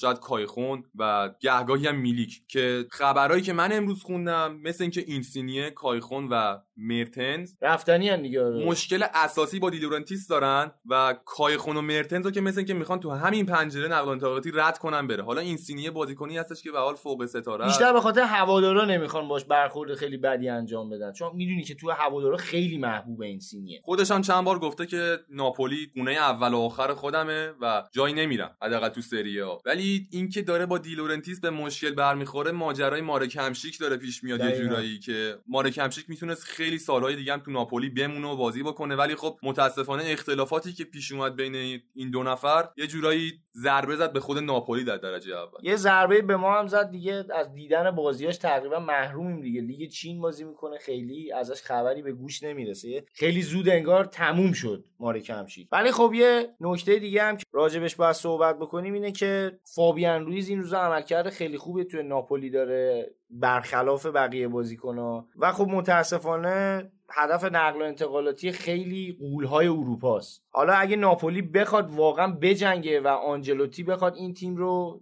برای حتی جام آوردن و قهرمانی آماده بکنه نشونش اینه که ببینی فابیان رویز میمونه تو این تیم یا نه. اگه فابیان رویز رو اینا حفظ بکنن نشون میده که این حدسی که ما می‌زنیم درسته اینا یه تغییر نسل فکر می‌کنن که رهبرش تقریبا میشه گفت فابیان رویزه. فراد من فکر نمی‌کنم که دیلورنتیس آدمی باشه که به این راحتی ها بازیکن از دست بده. خیلی آدم دندونگردیه من یادم زمانی که لیورپول می‌خواست فن‌دایکو بخره اول اومدن سراغ کولیبالی. و همون موقع خب تگ قیمتی 150 میلیونی 200 میلیونی رو کولیبالی گذاشت. برای همین شد که لیورپول یه جوری رفت سراغ فندایک همین هم نشون میده که دنبال درآمدزایی نیست خیلی دیلورنتیس و علیرغم اینکه منابع مالی خیلی گسترده ای نداره بیشتر ترجیح میده تا این بازیکن‌ها و این ترکیب اصلی رو حفظ بکنه و این فوق ستاره تو تیمش نگه داره. من فکر نمی‌کنم فابیان رویز رو به همین راحتی ها از دست بده. همونطور که آلانو از دست نداد. آلانی که تگ قیمتی 100 میلیونی زدش و پی‌اس‌جی خیلی دنبالش بود. و دیدیم که هیگواین هم هیچ جوری راضی نشدن که با قیمت پایین تر بدن یوونتوس. با 90 میلیون رای یوونتوس دقیقاً بند فسخشو دادن دیگه. اگه بند فسخش 300 میلیون بود 290 تا هم یوونتوس می‌داد اینا نمیشه قبول نمی‌کرد. من حس می‌کنم که خیلی آدم دندونگردیه دیلورنتیس و به این راحتی بازیکن بده نیستش فرق. منم یه اشاره بکنیم به تییاگو موتایی که انصافا همچنان عملکردش خوبه. به نظر می‌رسه که یه مربی تاکتیسیان جدید به فوتبال اضافه شده. من شخصا خیلی بهش امیدوارم چون زمانی که هافبک بود هافبک خیلی باهوشی به نظر می نمی‌رسید این بازی هم عملکرد دفاعی تیمش خیلی خوب بود. فهمید چه جوری باید جلوی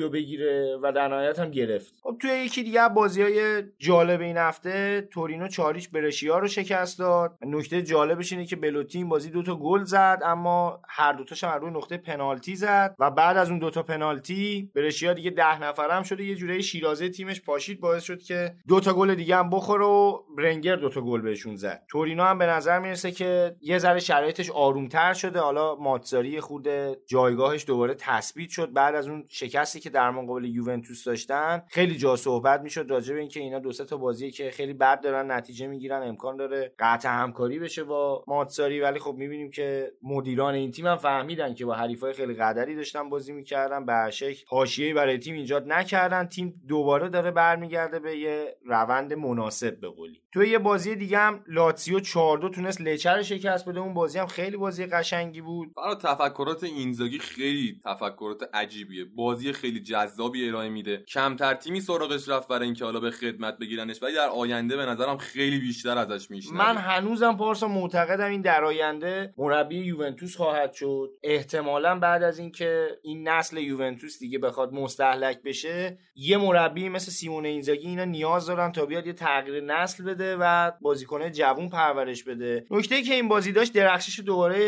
میلینکوویچ ساویچ بود. ساویچی که این روزا دوباره زیاد داریم ازش میشنویم. چلسی میگن دنبالشه. حالا یه جورایی می‌خواد قبل از رقیبا بیاد باش قرارداد امضا بکنه تا بعد از محرومیتش میلینکوویچ ساویچ رو به squad ش اضافه بکنه. و خب بهترین بازیکن زمینم که خواکین کوررا شد. دو تا گل خیلی قشنگ زد. خیلی بازیکن تکنیکی این پارسا. واقعا همچین بازیکنی داشتنش برای مربی مثل اینزاگی نعمته. پشت مهاجم نوک بازی می‌کرد. مکمل خوبی برای خیلی عالیه. یعنی ببین ایموبیله بازیکن ایستاس و این میاد دقیقا هم فضا سازی می‌کنه براش. اگر بیان اینو بگیرن ایموبیله خالی میشه. ایموبیله می‌تونه گل بزنه توی box. اگر بیان جلوی ایموبیله وایسن مجبورن برن تو box خودشون تجمع بکنن. خواکین کوررام با این تکنیک نابی که داره خیلی راحت اون تجمع دفاعی رو به هم میریزه. چون می‌دونی که وقتی یه دفاعی تجمع می‌کنه یه بازیکن تکنیکی خیلی راحت می‌تونه به همشون بریزه. مثل همون کاری که دیبالا با خط دفاع میلان کرد. دقیقا لوئیز آلبرتو هم همینجوری حالا من دارم نگاه می‌کنم. آلبرتو هم یه بازیکن تکنیکی یه جورایی و خیلی هماهنگی تو اینا موج می‌زنه. آره آره. و خب به نظر می‌رسه که اسکواد خیلی بهتری هم داره پیدا می‌کنه لاتزیو فصل به فصل. هر فصل یا بازیکنهای قبلیشون دارن با تجربه تر میشن هماهنگ میشن یا اینکه یه بازیکن جدیدی بهشون اضافه میشه که کیفیت فنی این تیمو بالاتر ببره. اون لچم نگذریم انصافا جلو تیم خیلی خوبی داشت بازی می‌کرد و همین دوتا گل زدن به تیم اینزاگی هم کار کوچیکی نبود. با اینکه به نظر می‌رسه خورده دروازه‌بانشون برخلاف بقیه دروازه‌بان سری ها این بازی خیلی روز خوبی و پشت سر نذاشت. لاپادولا هم یه گل براشون زد. بازیکن محبوب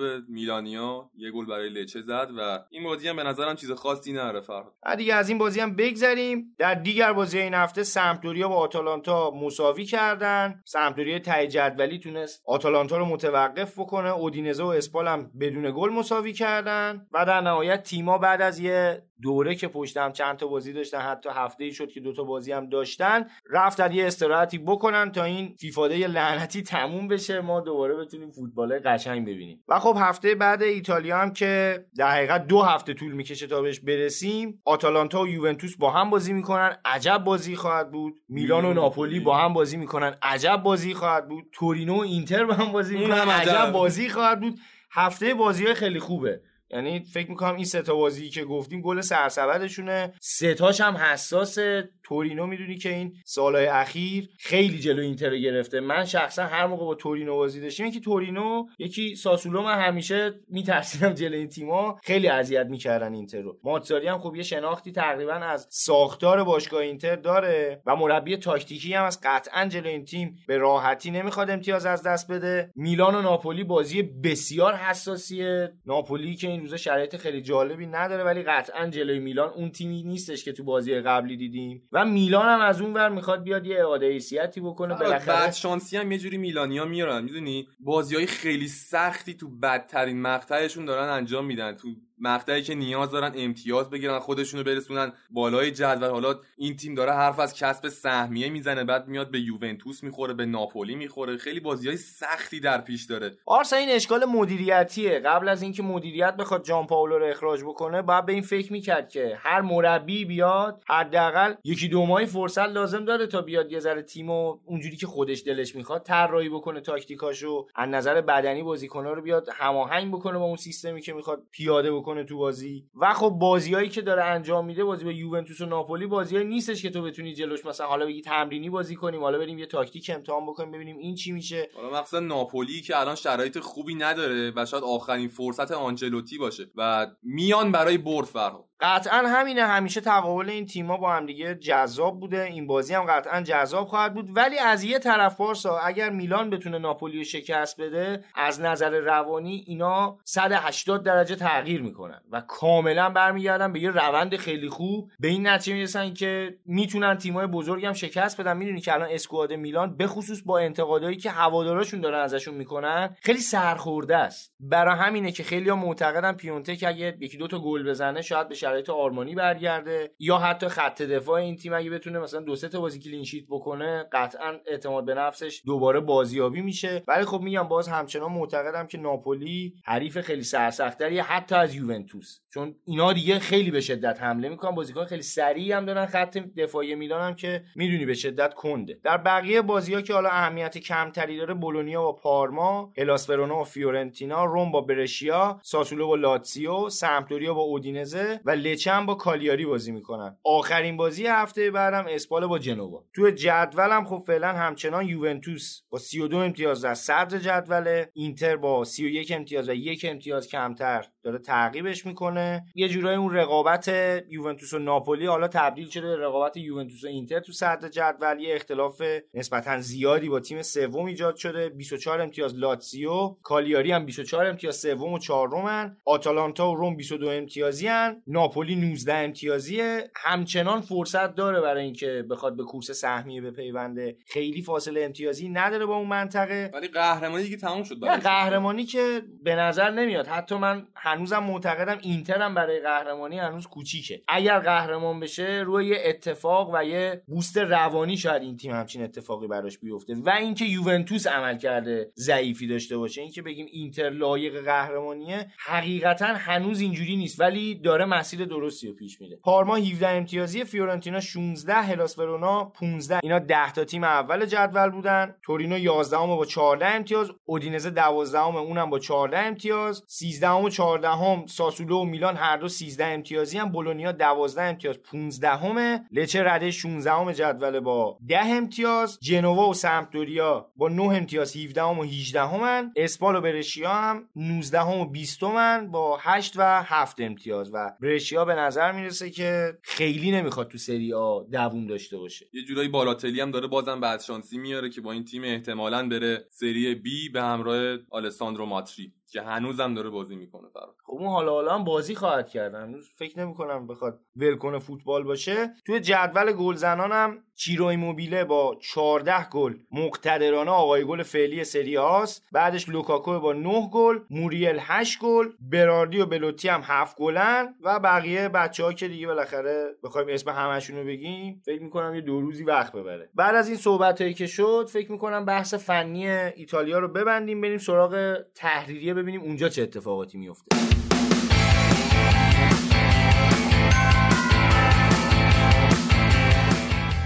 خب تو بخش تحریریه می‌خوایم یه بررسی بکنیم ببینیم هواشی که این هفته توی فوتبال ایتالیا اتفاق افتاده چی بوده و مطبوعات چه نظری راجبش داشتن و بزرگان فوتبال چه حرفایی رو زدن. توی بازی یوونتوس و میلان دیدیم که در یه اتفاق نادر رونالدو تعویض شد و جاشو به دیبالا داد. چیزی که کمتر مربی همچین کاریو می‌کنه که فوق ستاره به اسم رونالدو رو بیرون بکشه و حالا یه مهاجم دیگه بیاره. معمولا همه بازیکنها تعویض میشن تو هر جایگاه و هر سطحی که باشن ولی رونالدو بحثش فرق می‌کرد و کمتر مربی تعویزش می‌کرد. ولی تو این بازی دیدیم که ساری در کمال شجاعت رونالدو رو تعویض کرد. بعضی از رسانه‌ها گفتن که یه مسئولیت جزئی توی زانوش بوده و خودش درخواست تعویض داده. البته ساری هم گفتش که یه مسئولیت جزئی بوده. توی کنفرانس خبریاش گفت. ولی کاپلو یه نقد جالبی کرده یه حرف جالبی زده. اونم راجع به این بود که کاملا رونالدو رو کوبید و با خاک یکسان کرد. گفتش که ساری شجاعت به خرج داده و بهش آفرین بعد گفت. رونالدو دیگه اون ثبات قدیمو نداره. سه فصله که حتی دیریب هم نتونسته بزنه و اون رونالدو سابق نیست. و زیاده روی هم کرده البته. حالا سه فصل یه دونه دیریبل هم نزده یه خوده عجیبه. ولی در کل نقدش تا حدودی وارده. چون سه فصله که خیلی میشه گفت کار خاصی انجام نداده. اون جایی که لازم بوده نتونسته اون فوق ستاره لازم باشه. ولی خب ساری هم پارسا ریسک خیلی بزرگی کرد. اگر دیبالایی که اومد تو بازی گل نمی‌زد شاید رسانه هم حتی بهش میتاختن. یعنی اگه نتیجه بر نمیگشت با اون تعویض شاید همین کاپلو الان همچین نظری نداشت راجبش ببین حالا هر کس بازیای ساری رو دیده باشه می‌دونه که تیم ساری از پاسای کوتاه تشکیل شده و یه همکاری تیمی. و کاری که اینا انجام میدن اینه که پشت محوطه یه حرکت ترکیبی با سه نفر یا چهار نفر انجام میدن و اون حرکت منجر به گل میشه. این حرکت اصلا رونالدو پرت بود تو این بازی. اصلا تو این کارا شرکت نمی‌کرد و می‌رفت تو box وای میساد تا یه توپی بهش برسه. این چیزی نیست که ساری بخواد فراد و بعد بازی هم دیدیم که مستقیما اصلا ورزشگاه رو ترک کرد و رفتش. خیلی رسانه ها میگن که احتمالا یوونتوس یه جریمه در نظر بگیره. ولی امروز من خوندم که رومو مگرسی خبرنگار نزدیک باشگاه یووه گفتش که یه سری مشکلات با رونالدو و یوونتوس هستش اما احتمالا یوونتوس جریمه ای برای رونالدو در نظر نگیره. به نظر نمیاد که رونالدو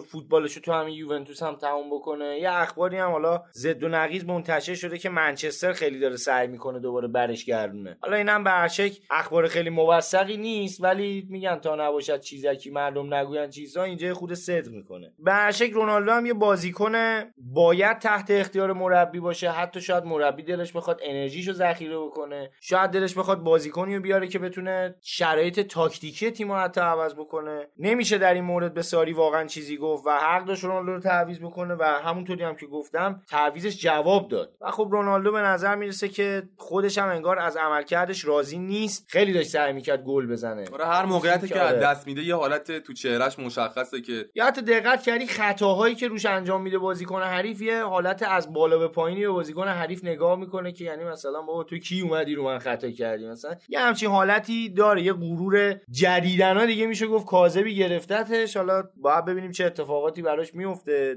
در کل این اتفاقات این هواشی بیشتر به ضرر رونالدو تا یوونتوس. چون اگر که این اتفاقات ادامه پیدا بکنه من فکر می‌کنم یه نعمتی نصیب یوونتوس میشه. خیلی زودتر از چیزی که فکرشو می‌کردن سعی می‌کنن بدون رونالدو بازی کردن هم یاد بگیرن به سرنوشت رئال دوچار نشن. خبر بعدی هم راجع به پیونتکه که تو این فصل میلان اصلا عمل کرده خوبی نداشته. کلا تا الان سه گل تا گل زده و رفته زیر بار فشار رسانه‌های ایتالیا. گازتا یه دونه خبر کار کرده راجع به اینکه 35 میلیون یورو بابتش میلان پرداخت کرد و از جنوا آوردنش میلان و حالا اون عمل کردی که بعد داشته باشه نداره. خیلی جا گفتن که احتمالا دوباره تو ژانویه برش گردوندن جنوا چیزی که دور از ذهن به نظر می‌رسه. چون جنوا واقعا توان مالیشو نداره دوباره بیاد همچین بازیکنی رو بخره مگر اینکه قرضی بدنش. حالا علاوه بر این که ما می‌دونیم که زلاتان هم به حال یه بازیکن آزاده و دنبال یه دونه تیم میگرده. خودش, خودش هم خودشو به همه جا لینک کرده. خودش خیلی یعنی... دوست داره برگرد آره. سری آ فراد. من فکر می‌کنم همه جا دوست داره برگرده. یعنی یه بار برگشت گفت من دارم میام اسپانیا. یه بار گفتن که داره تو میلان دنبال خونه میگرده. یه بار راجع میلان اظهار نظر کرده بود که آقا میلان نیازمند یه سری بازیکنای بهتره. خلاصه خیلی خودش هم خودشو به همه لینک کرده. البته فراد واقعا میلان نیاز داره بازیکنی مثل زلاتان چون می‌دونی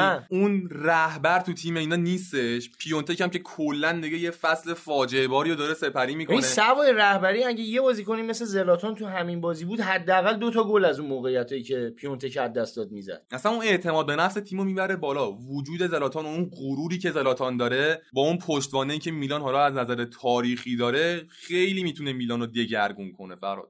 که خب آخرین قهرمانی میلان هم با همین زلاتان بوده. به شک خاطرات خوبی برای هوادارا دوباره زنده میشه. و همچنین در کنار بازیکنهای جوون زلاتان می‌تونه یه الگو باشه. اینا بتونن ازش الگو برداری بکنن. یاد بگیرن چطوری باید پیشرفت کنن. به نظر میاد انتقال خوبی برای حداقل میلان باشه. ضمن اینکه هزینه آنچنانی هم براشون دربر نخواهد داشت. فقط یه دستمزد باید بهش بدن و یه احتمالا برای راضی کردنش قرارداد مثلا سه ساله. ولی خب پارسا راجع پیونتک که گفتی این فصل عملکرد خوبی نداشته من فکر می‌کنم از نیم فصل دوم فصل قبل عملکرد خوبی نداره. واقعا به نظر می‌رسید که اون مهاجم آماده ای که با یه اختلاف عجیبی تو اون فصلش تو جنوا بهترین گلزن سریا بود ولی خب کم کم تو میلان انگار اون تلسم شماره 9 گرفته حالا یه جورای خرافاته ولی جالبه بدونید بعد از اینزاگی هر کسی که اومده شماره 9 رو برتن کرده یه جورایی توی گلزنی مشکل داشته خیلی زودم این تیم رفته. حالا جدیدترینشون پیونته که فکر می‌کنم شماره 9 اینزاگی رو اصلا بایگانیش بکنم به نفع خود میلان هم هست. حالا سوا اینکه این حرف خرافاته ولی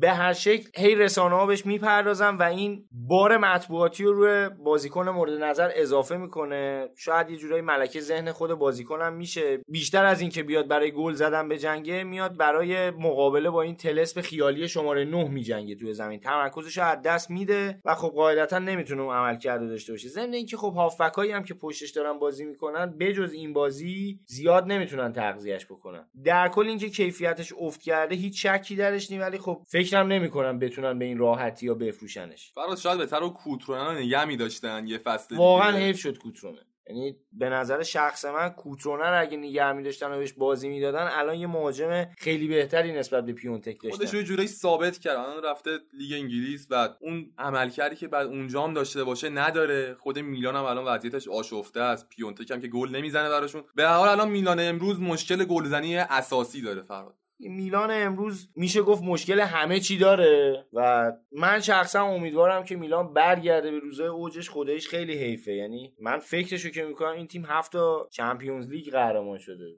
همش هم نسبتا جدیده. یعنی مال 20 سال گذشته است. مثلا ما ده 90 و نمی‌دونم اواخر ده 80 و حالا مال ده 50 میلادی نیست که بگیم مثلا اون موقع ها بود ولی خب در کل میلان هم حیف. امیدوارم که این مدیرای در حال حاضر به نظر من نالایق میلان یه فکری بکنن. خب اگه بحث دیگه ای نیست سریا رو هم ببندیم. بریم سراغ مدرسه فوتبال ببینیم اونجا برامون چی دارن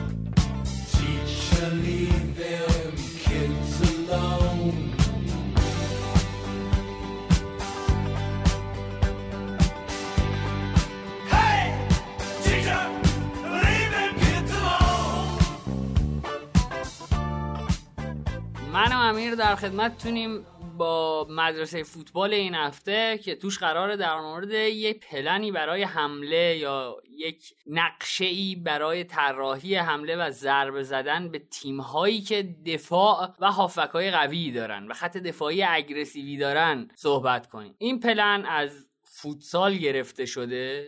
و دیولوب شدهش وارد فوتبال شده و مربی ازش استفاده می‌کنن.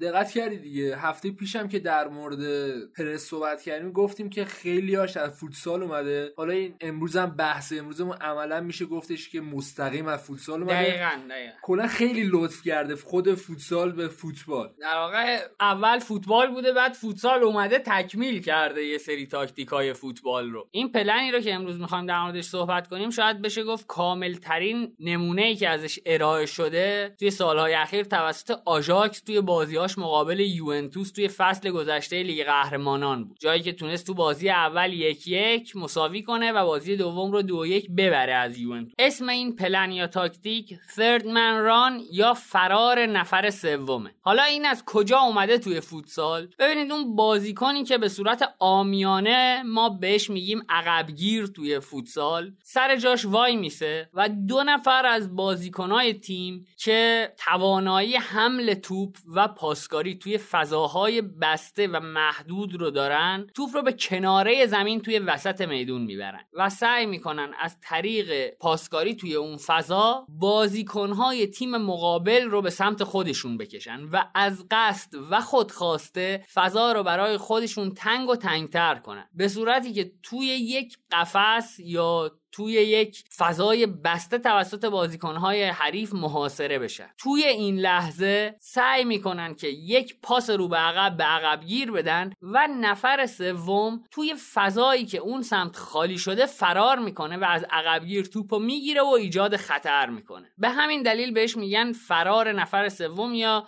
man run. چون اون نفر سومه که توی فوتسال فرار می‌کنه. و حالا این تاکتیک تکمیل شده و اومده توی فوتبال با همین اسم ازش استفاده میشه. ولی خب یه فرق کوچیکی با فوتسال داره اینه که خب ببین بازیکنای توی فوتبال بیشترن دیگه بدیهیه. برای همین امکان داره آره آره. برای همین امکان داره که چند نفر همزمان بتونن حالا آره فرار کنن پیش ببرن. در حالی که توی فوتسال عملا همون یک نفره که داره دقیقا توی بازی. آژاکس و یوونتوس که می‌دیدیم fullback و wing یه سمت فرار می‌کردن. مثلا داوید نرس به همراه دفاع پشتیش و یا از اون بر حکیم زیاش یا زیخ یا هر چیزی که درسته. ما دیگه واقعا نمی‌دونیم. خسته شدیم آره، با فولبکی که پشت سرش بازی می‌کرد فرار می‌کردن. عرض کردم نمونه بسیار عالیش رو آژاکس توی فصل پیش اجرا کرد. حالا من یه سوال ازت بپرسم نوید. در خدمت. چجوری میشه جلوگیری کرد از این حرکت؟ یعنی آقا فرض کن حالا این مربی هستی و می‌دونی تیم حریف داره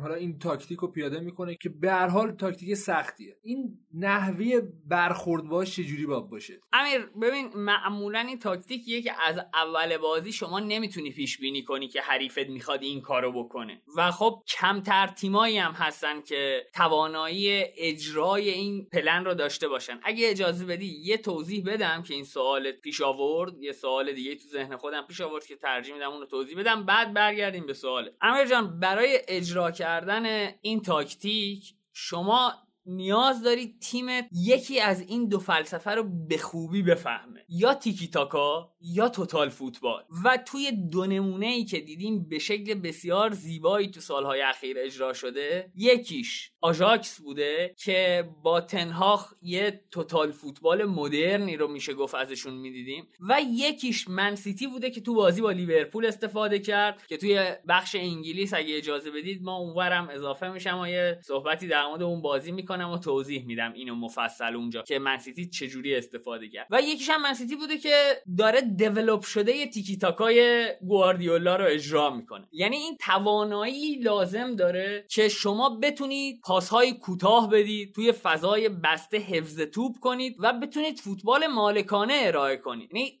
اینکه تیم مقابل شما بتونه این پلن رو پیاده کنه به معنی اینکه تیم قویه. و ممکنه تاکتیک های دیگه هم داشته باشه پلن های دیگه هم برای حمله داشته باشه و وقتی بازی گره می‌خوره از این تاکتیک استفاده یعنی کنه اصطلاحا که 100 آیت 90 آره، هم پیش 90 ماست یعنی پیش اگه. اینو اجرا کنن بدون که آره. همه چی رو بتونن همه چی بتونن کنن. اجرا کنن دقیقا و حالا امیر راه جلوگیری کردن از این من فکر می‌کنم اینجوری باشه که اول باید بازیکنهای فهیمی داشته باشی که در لحظه بتونن کوچ شدن رو تجربه کنن و تو از کنار زمین بتونی بهشون اون حرفت رو منتقل کنی و شرح وظایف رو عوض کنی. یعنی هافبک دفاعی تو دیگه نباید وظیفه پرس رو به عهده داشته باشه. باید پشت سر مدافعانت رو پوشش بده که شیفت می‌کنن به یه سمت. یا اینکه یکی از دفاع وسطات و فول بک هات باید حتما اینو بفهمن که این تلس وقتی تو بهش میگی تحت تاثیر بازی قرار نگیرن شیفت پیدا کنن. دقیقا اون کاری که مورینیو با اینترش کرد مقابل بارسلونا باید بازیکنات اونقدر بتونن بفهمنت و تو بتونی اونقدر روی بازیکنات تاثیرگذار باشی. حالا مورینیو چیکار کرد؟ خیلی خلاصه توی مصاحبه بعد بازی با بارسلونا در واقع نه بعد بازی با بارسلونا هم چند وقت پیش بود. آره. توضیح می‌داد داره در مورد تاکتیکش می‌گفت که ما زمین رو به مثلا 20 مربع تقسیم کرده بودیم. سه تا هافبک من که تییاگو موتا و کامبیاسو و دژان استانکوویچ بودن اینا می‌دونستن هر کدوم که مثلا مثلا کامبیاسو باید از مربع 13 تا مربع مربع 15 مسی رو دنبال کنه. اگر توی مربع 15 مسی داشت می‌رفت سمت مربع 14 مثلا 16 کامبیاسا حتی اگر فرصت اینو داشت که تو مربع 16 توپ مسی رو بزنه باید مسی رو ول کنه. دژان از اونجا مسئول کاور مسی میشه تا مربع فلان. خیلی ولی و هر وقتی به مربع فلان رسید دژانم اگر امکان زدن توپ مسی رو داشت باید ول کنه تییاگو موتا پوشش بده و دژان بره توی مربع فلان وایسه و وظیفه ساپورت کردن دژان با فلان هافبک با فلان دفاع وسطمونه تو یعنی باید ذهنت پذیرش اینو داشته باشه که آقا من الان کجام و توی این فضا تو طول آره 90 دقیقه ولش که بعد اینو مثلا بفهمید داری دنبال مسی میدوید رسیدی بهش آقا رفته وارد مربع فلان شده و ولش کنم. و زیر اون فشار هواداری که مثلا چه می‌دونم هر آینه ممکنه تو رو فوشکش کنه اگر ببینه کم می‌ذاری. یعنی عجیب و غریب باید فهم تاکتیکی داشته باشن. و خب من فکر می‌کنم که یکم سخته. این کار جلوگیری کردن ازش یکم سخت. بعد یه مسئله دیگه هم هست. ببین جدیدن هم خیلی مد شده. میگن مربیای خوب مربیایی که آنالیز لحظه ای داشته باشن یعنی حالا تو میگی که این مربع ها رو قبلا مورینیو توضیح داده ولی اون آنالیز لحظه ای هم خیلی آره، مهمه آنالیز. که قشنگ احساس کنه که نه این چیزایی که من گفتم اشتباهه و آنالیز لحظه ای فقط برای مربی نیست برای بازیکن هم هست که بهش بگی ببین اونا که بهت گفتم و بریز؟ دور، آقا، بریز دور از اول آره. و وسط بازی خب خیلی آره، سخت پیچیده. میشه دیدیم که آقا یوونتوس یکی از بهترین تیم‌های فصل گذشته بود دیگه و نتونست اون آژاکس رو مهار کنه. یعنی شاید بشه گفت که توی یکی از بازی‌ها شانس آورد که بیشتر گل نخورد توپ به تیرکشون خورد save ای خیلی خوبی گلرشون داشت و ممکن بود اصلا یوونتوس مقابل آژاکس تحقیر بشه. همون اتفاقی که برای رئال افتاد. و میگم این چیزی از ارزش های یوونتوس فصل قبل کم نمی‌کنه. تیم آماده حتی داشتن. از ارزش آره. رئال. رئال. و آژاکس یه چیز عجیب و غریبی بود. و خب دلیل اینکه ما تصمیم گرفتیم این پلن رو توضیح بدیم اینه که توی بازی منسیتی و لیورپول ما ازش استفاده می‌کنیم. باز هم اگر که سوالی براتون پیش اومده توی فضای مجازی هم با ID کاتبک underline PM توی تلگرام و هم توی توییتر با ID کاتبک cast. می‌تونید با ما تماس بگیرید. اگه سوالی می‌دونید ما رو قابل می‌دونید بپرسید بپرسید. ما اگه بلد باشیم پاسخ میدیم. اگه نه باعث میشه که بریم مطالعه کنیم و یاد بگیریم. اگر صحبتی نداری امیر بریم سراغ لیگ انگلیس که خودت اونجا دیگه فرمون رو بگیرید دست شما نکن. لطف کردی. مخلصیم.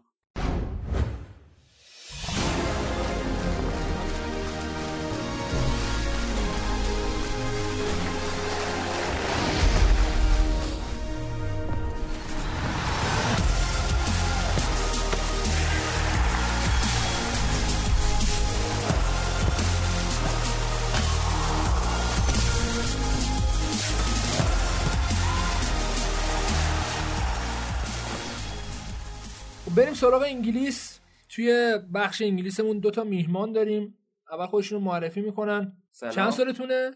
به ترتیب بگین تا من بگم. 23 تو چندی؟ 22 خب به رسم ادب و بزرگی از 23 شروع می‌کنیم.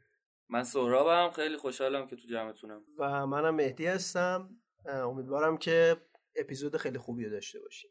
خیلی هم عالی. بازم به رسم ادب خب از منچستر شروع کنیم دیگه. آدمای با ادبی هستیم ما. آره خدا رو شکر. هفته که اومدم پیشتون یونایتد برد اقلا که بتونیم در موردش خوب صحبت کنیم. یه هفته با برایتون فکر می‌کنم مشخص بود که می‌بره یونایتد چون که اگر نگاه کنیم تو کل بازی این فصلش یونایتد جلو تیمایی که باز بازی می‌کنن تونسته خوب نتیجه بگیره و در واقع جلو تیمای ضعیفتر از خودش که دفاع می‌کنن نتونسته نتیجه بگیره. برایتون هم این فصل نشون داده که تو همه بازی ها باز بازی کرده واقعا. اصلا اگر این فصل نگاه آمار بازی منچستر کنیم با آدم صحبت می‌کنه. یونایتد با سه تا از چهار تا تیم بالای جدول بازی کرده و کلا تو سه تا بازی یه گل خورده دو تاشون هم یکیچ برده با درصد مالکیت 40 درصد و حتی بازی لیورپول 25 درصد. ولی مثلا بازی جلو تیم‌های ضعیف‌تر مثل برنموث که 60 درصد مالکیت توپ داشت نتونست حتی یه گل بزنه. فکر کنم مشکل خط هافک داره مشکل خلاقیت داره. یعنی حالا اقلا اگر پوگبا الان آماده بود خیلی می‌تونست به تیم کمک کنه ولی واقعا هافک یونایتد ضعیفه. ولی خب تو دفاع خیلی پیشرفت کرده نسبت به سال پیش. هری مگوایر به نظرم واقعا جواب داده. خیلی هم کمتر گل خوردن و مثلا وقتی 90 دقیقه جلوی لیورپول دفاع می‌کنی اونم بالاخره دقیقه 80 به زوری گل می‌زنن یعنی دفاعت خوب بوده. یعنی همین که اصلا جلو لستر شما کلینشیت کردید آره جلو هم جلو لستر هم چلسی به هر حال جفتشون فکر کنم جز سه تا چهار تا خط خط حمله برتر لیگن البته بازی با چلسی خب یه خورده فرانک لمپارد هم بازی اولش بود و خب خیلی سخت بود دیگه و سولشایر تیم پارسالش رو داشت ولی خب لمپارد چون تازه اومده بود باید خب بازی اولش تو اولترافورد خیلی سخت بود ولی به نظر منچستر اون بازی عالی بازی کرد. حالا یه نکته هم که هست وسط حرفت. اولی که مکتومینه خیلی خوبه. یعنی حالا در مورد پوگبا صحبت کردی ولی به نظر من ظرفیتش داره که همزمان بتونه به بخش دفاعیتون کمک کنه و حالا خلاقیت رو به بخش حملتون هم اضافه کنه. چیزی که پوگبا حداقل نشون نداده توی منچستر. از طرفی هم جیمز خیلی خوبه. یعنی واقعا در حال حاضر می‌تونم بگم دو تا بازیکن دارن بازی رو در میارن برای منچستر. حالا بخش مکتومینه خیلی بیشتر. آره حالا اتفاقا می‌خواستم در مورد مکتامینه صحبت کنم. می‌خواستم بگم که یونایتد از مایکل کریک حالا توی پست واقعا مشکل داشته. ولی هنوز خیلی زوده که بگیم می‌تونه یه بازیکن تاثیرگذار و ثابت بشه که مثلا چند سال برای یونایتد بازی کنه. یادم تام کلورلی هم که تازه اومده بود یونایتد چند هفته خیلی خوب بازی کرد ولی خب بعدش اصلا نتونست دیگه بازی کنه. دنیل جیمز من داشتم میخوندم که با 17 میلیون پوند اومده با 15 میلیون پوند اومده بود یونایتد. بعد فکر کردم که چرا اینقدر گرونه؟ چون کلا تو سوانسی دو تا گل زده بود. الان معلوم شد که دیگه برای بازیکن جوون واقعا قیمتش بالا. عجیب و غریب آره زد هم استارتاش خیلی می‌ذارم تو کانال. هم پاسای بلندش خیلی خوبه. یعنی منطقه بازی خیلی خوبه می‌کنه. اصلا الان یونایتد فکر می‌کنم که توی سرعت انتقال دفاع به حمله یکی از تیم‌های خوبه نه تنها انگلیس که کل اروپا ولی مشکلش هم خلاقیت دیگه. یعنی بازیکن پشت مهاجمش الان پریرا داره بازی می‌کنه که واقعا هم خوب بازی نمی‌کنه. حالا بازی برایتون گل زد ولی همون صحنه گلش هم اشتباه داشت می‌کرد گل می‌داد توپ شانسی رسید به مارشیال پاسش داد شوتش هم بلوکه شد خورد به دفاع رفت تو گل ولی راجع به مک‌تومینه که مقایسه کردی با کلورلی یه تفاوت خیلی بزرگی که دارن اینه که مورینیو گفته بود که مک‌تومینه اون قدرت رهبری رو داره. حتی کاندید کاپیتانی یونایتد هم هست الان. ولی خب حالا بازوبند دادن فعلا به مگوایر. جالب بود. دخیا تو زمین بود ولی بازوبند دادن به هری مگوایر. آره خیلی خوب بازی می‌کنه. بعد درصد پاس صحیحش خیلی خوبه. دوندگیش خیلی خوبه. الان فکر کنم تنها چیزی که باید اضافه کنه به بازی شوت زدنه که البته حالا یه گل قشنگ به آرسنال زد ولی برای بازیکن و پست کم شوت می‌زنه. ولی فکر می‌کنم بالاخره منچستر بعد از چند سال مسیر رو داره درست میره تیمو داره درست می‌سازه. یعنی مثلا زمان مورینیو که سال اولی که اومد یونایتد یونایتد کامل می‌خواست تیم بخره. پوگبا رو خرید زلاتان رو خرید می‌خواست آماده بیان واسش بازی کنن که مسلما نمیشه. خب جوابم داد دیگه. شما لیگ اروپا بردین از طرفی هم دوم لیگ شدین Champions League تون هم رفتین. لیگ اروپا رو بردیم که خیلی مهم نیست برای یونایتد. دوم لیگ شدن هم با فاصله فکر کنم بیشتر از ده امتیاز با سیتی بود. یعنی اون سال کلا تیم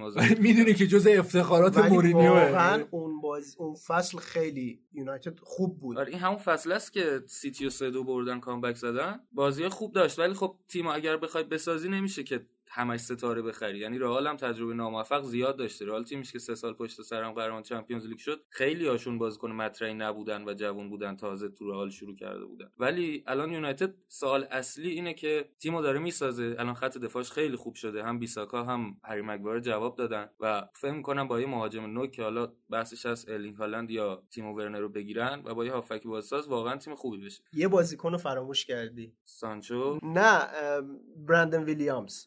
فوق العاده بازی می‌کنه. 19 سالش هم از آره کنم. اونم خوب بازی می‌کنه. اتفاقا این بازی هم باید اخراج می‌شد ولی داور رحم کرد بهش واقعا. یه صحنه بد رفت. ولی. چون لوک شو الان چند هفته است مصدومه. به نظرم برندن ویلیامز اصلا یه جوری بازی می‌کنه دیگه. اشلی یانگ هم اصلا نیاز نیستش که دیگه فیکس بازی کنه. از اش... از اشلی یانگ بهتره. ولی میگم سوالی که الان هست اینه که یونایتد برای آماده سازیش برای جلو رفتنش باید به سولشایر اعتماد کنه یا نه؟ من فکر می‌کنم نه. ولی عوض کردن مربی این وقت و فصلم اصلا درست نیست مخصوصا اینکه الان تنها گزینه که هست الگریه که فکر نمی‌کنم واقعا به درد یونایتد بخوره. من خودم خیلی دوست دارم ناگلزمن بیاد یونایتد ولی الان همه دوست دارن ناگلزمن. دقیقاً. برو تو مربی- صف وایس خواهش می‌کنم. متشکرم. جوون و چون فکر می‌کنم از اون مربی هم هست که اگر بیاد می‌تونه 20 سال قشنگ مربی یونایتد باشه و الان واقعا قشنگ بازی می‌کنه لایپزیگ. ولی من خیالتو راحت می‌کنم حالا کسایی که دنبال اینن که تیمشون ناگلزمن رو به عنوان مربی حالا انتخاب کنه این داستانا ناگلزمن از آلمان بیرون نمیره. یا اگه برم نمی‌ذارم بیاد. جدی میگم یعنی گزینه اول بایرن مونیخه و اگر بایرن نره چه تیم دیگه می‌تونه بره؟ این دو سه سال دیگه توی لایپزیگ میمونه به احتمال زیاد. بعدش میره بایرن مونیخ و در آخر هم خود تیم ملی آلمان. حالا لزوما حتما قرار نیست بایرن مونیخ باشه شاید دورتموند باشه. ولی به هر حال میگم یعنی خب اگه عاقل باشن نباید بذارن. یورگن کلوپ هم نباید میومد لیورپول. ولی خب یه فرق عمده ای که بین کلوپ و ناگلزمن ناگلزمن هستش اینه که ناگلزمن الان اصلا انگلیسی نمی‌تونه صحبت بکنه ولی موقعی که کلوپ اومد لیورپول کامل انگلیسی آره، مسلط بود خیلی- مهمه. یاد می‌گیرن نه، خب مثلا بحث- با شور و خیلی یه با. پرستیژ و خیلی جوون و چقدر. امری یاد گرفته اونا هم یاد می‌گیره حالا در مورد خط حملتون هم صحبت کردین سورا واقعا مشکل خط حملتون بیشتر مربوط به خط هافکتونه تا خود صد مهاجم ها. درصد. یعنی رشفورد خیلی بازیکن خوبی حالا غیر از اون شوتی که زد بیرون یعنی عملا دروازه خالی آره، زد بیرون. غیر از این به نظر من بازم مشکل خط حمله نداریم یعنی مارشیال هم از وقتی برگشته دوباره خیلی منچستر تو موقعیت ایجاد کردن بهتر شده. الان تنها مشکلی که هست اینه که هر کدومشون مصدوم بشن جایگزین ندارن. یعنی دنیل جیمز مارشیال راشفورد همین ستا رو دارن. میسن گرین وود بازیکن خوبیه ولی خیلی جوونه و خیلی خامتر از اینه که بخواد امسال اقلا برای منچستر یونایتد مفید باشه و لینگارد هم اصلا نمی‌تونه بازی کنه. یعنی هیچ وقت بازیکن تاپی نبود ولی نسبت به دو سال پیشش خیلی افت کرده.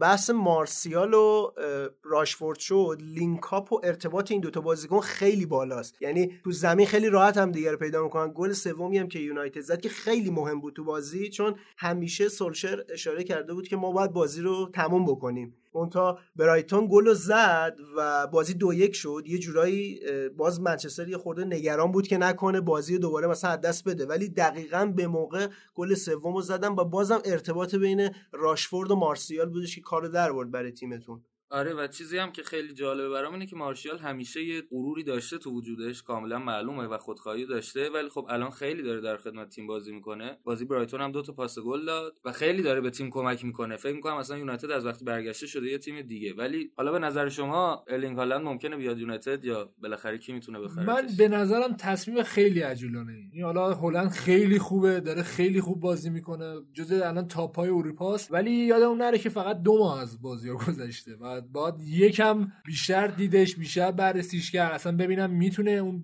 استایلش داره که توی لیگ جزیره بازی کنه. خیلی اتفاقات زیاد که بشه خوب باشه به نظرم یه بحثم بحث طرفداری از تیمیه که داشته چون پدرش مصاحبه کرده و گفته که طرفدار سیتیه. حتی این پیج ترانسفر مارکت هم که یه پیش بینی از هالند گذاشته بود بازی سه زده بود به نفع سیتی. فکر نکنم الان حالا خیلی زود باشه براش بخواد بیاد لیگ برتر و نتیجه هم نده میشه انتقال ناموفق و شاید فوتبالش تحت تاثیر نظرم. می‌خوای من به نظرم میره حالا اون یکی تیم ردبولی یعنی لایپسیش و آره، حالا اونجا بزرگتر. میشه و حالا بعدش معلوم ولی. یوونتوس هم خیلی سفت و سخت دنبالش آره یوونتوس هم الان مهاجم نوک می‌خواد که حالا نگرش داره پرورشش بده. ولی به. نظرم اگه یوونتوس بخواد بره یه جورایی شاید مثل مویزکین بشه. شاید دو سال بعدش مثلا بفروشنش. آره. استعداد یه خوبی هم باشه. کلا ریسک الان تیم ورنر. چی؟ فکر می‌کنین اون میاد یونایتد؟ ورنر اگه نره بایرن آره. ولی امکان بایرن رفتنش خیلی بالا ولی شایعش بودش که توی ژانویه بخواد بیاد بعید می‌دونم. چون الان تیمشون توی کورس نه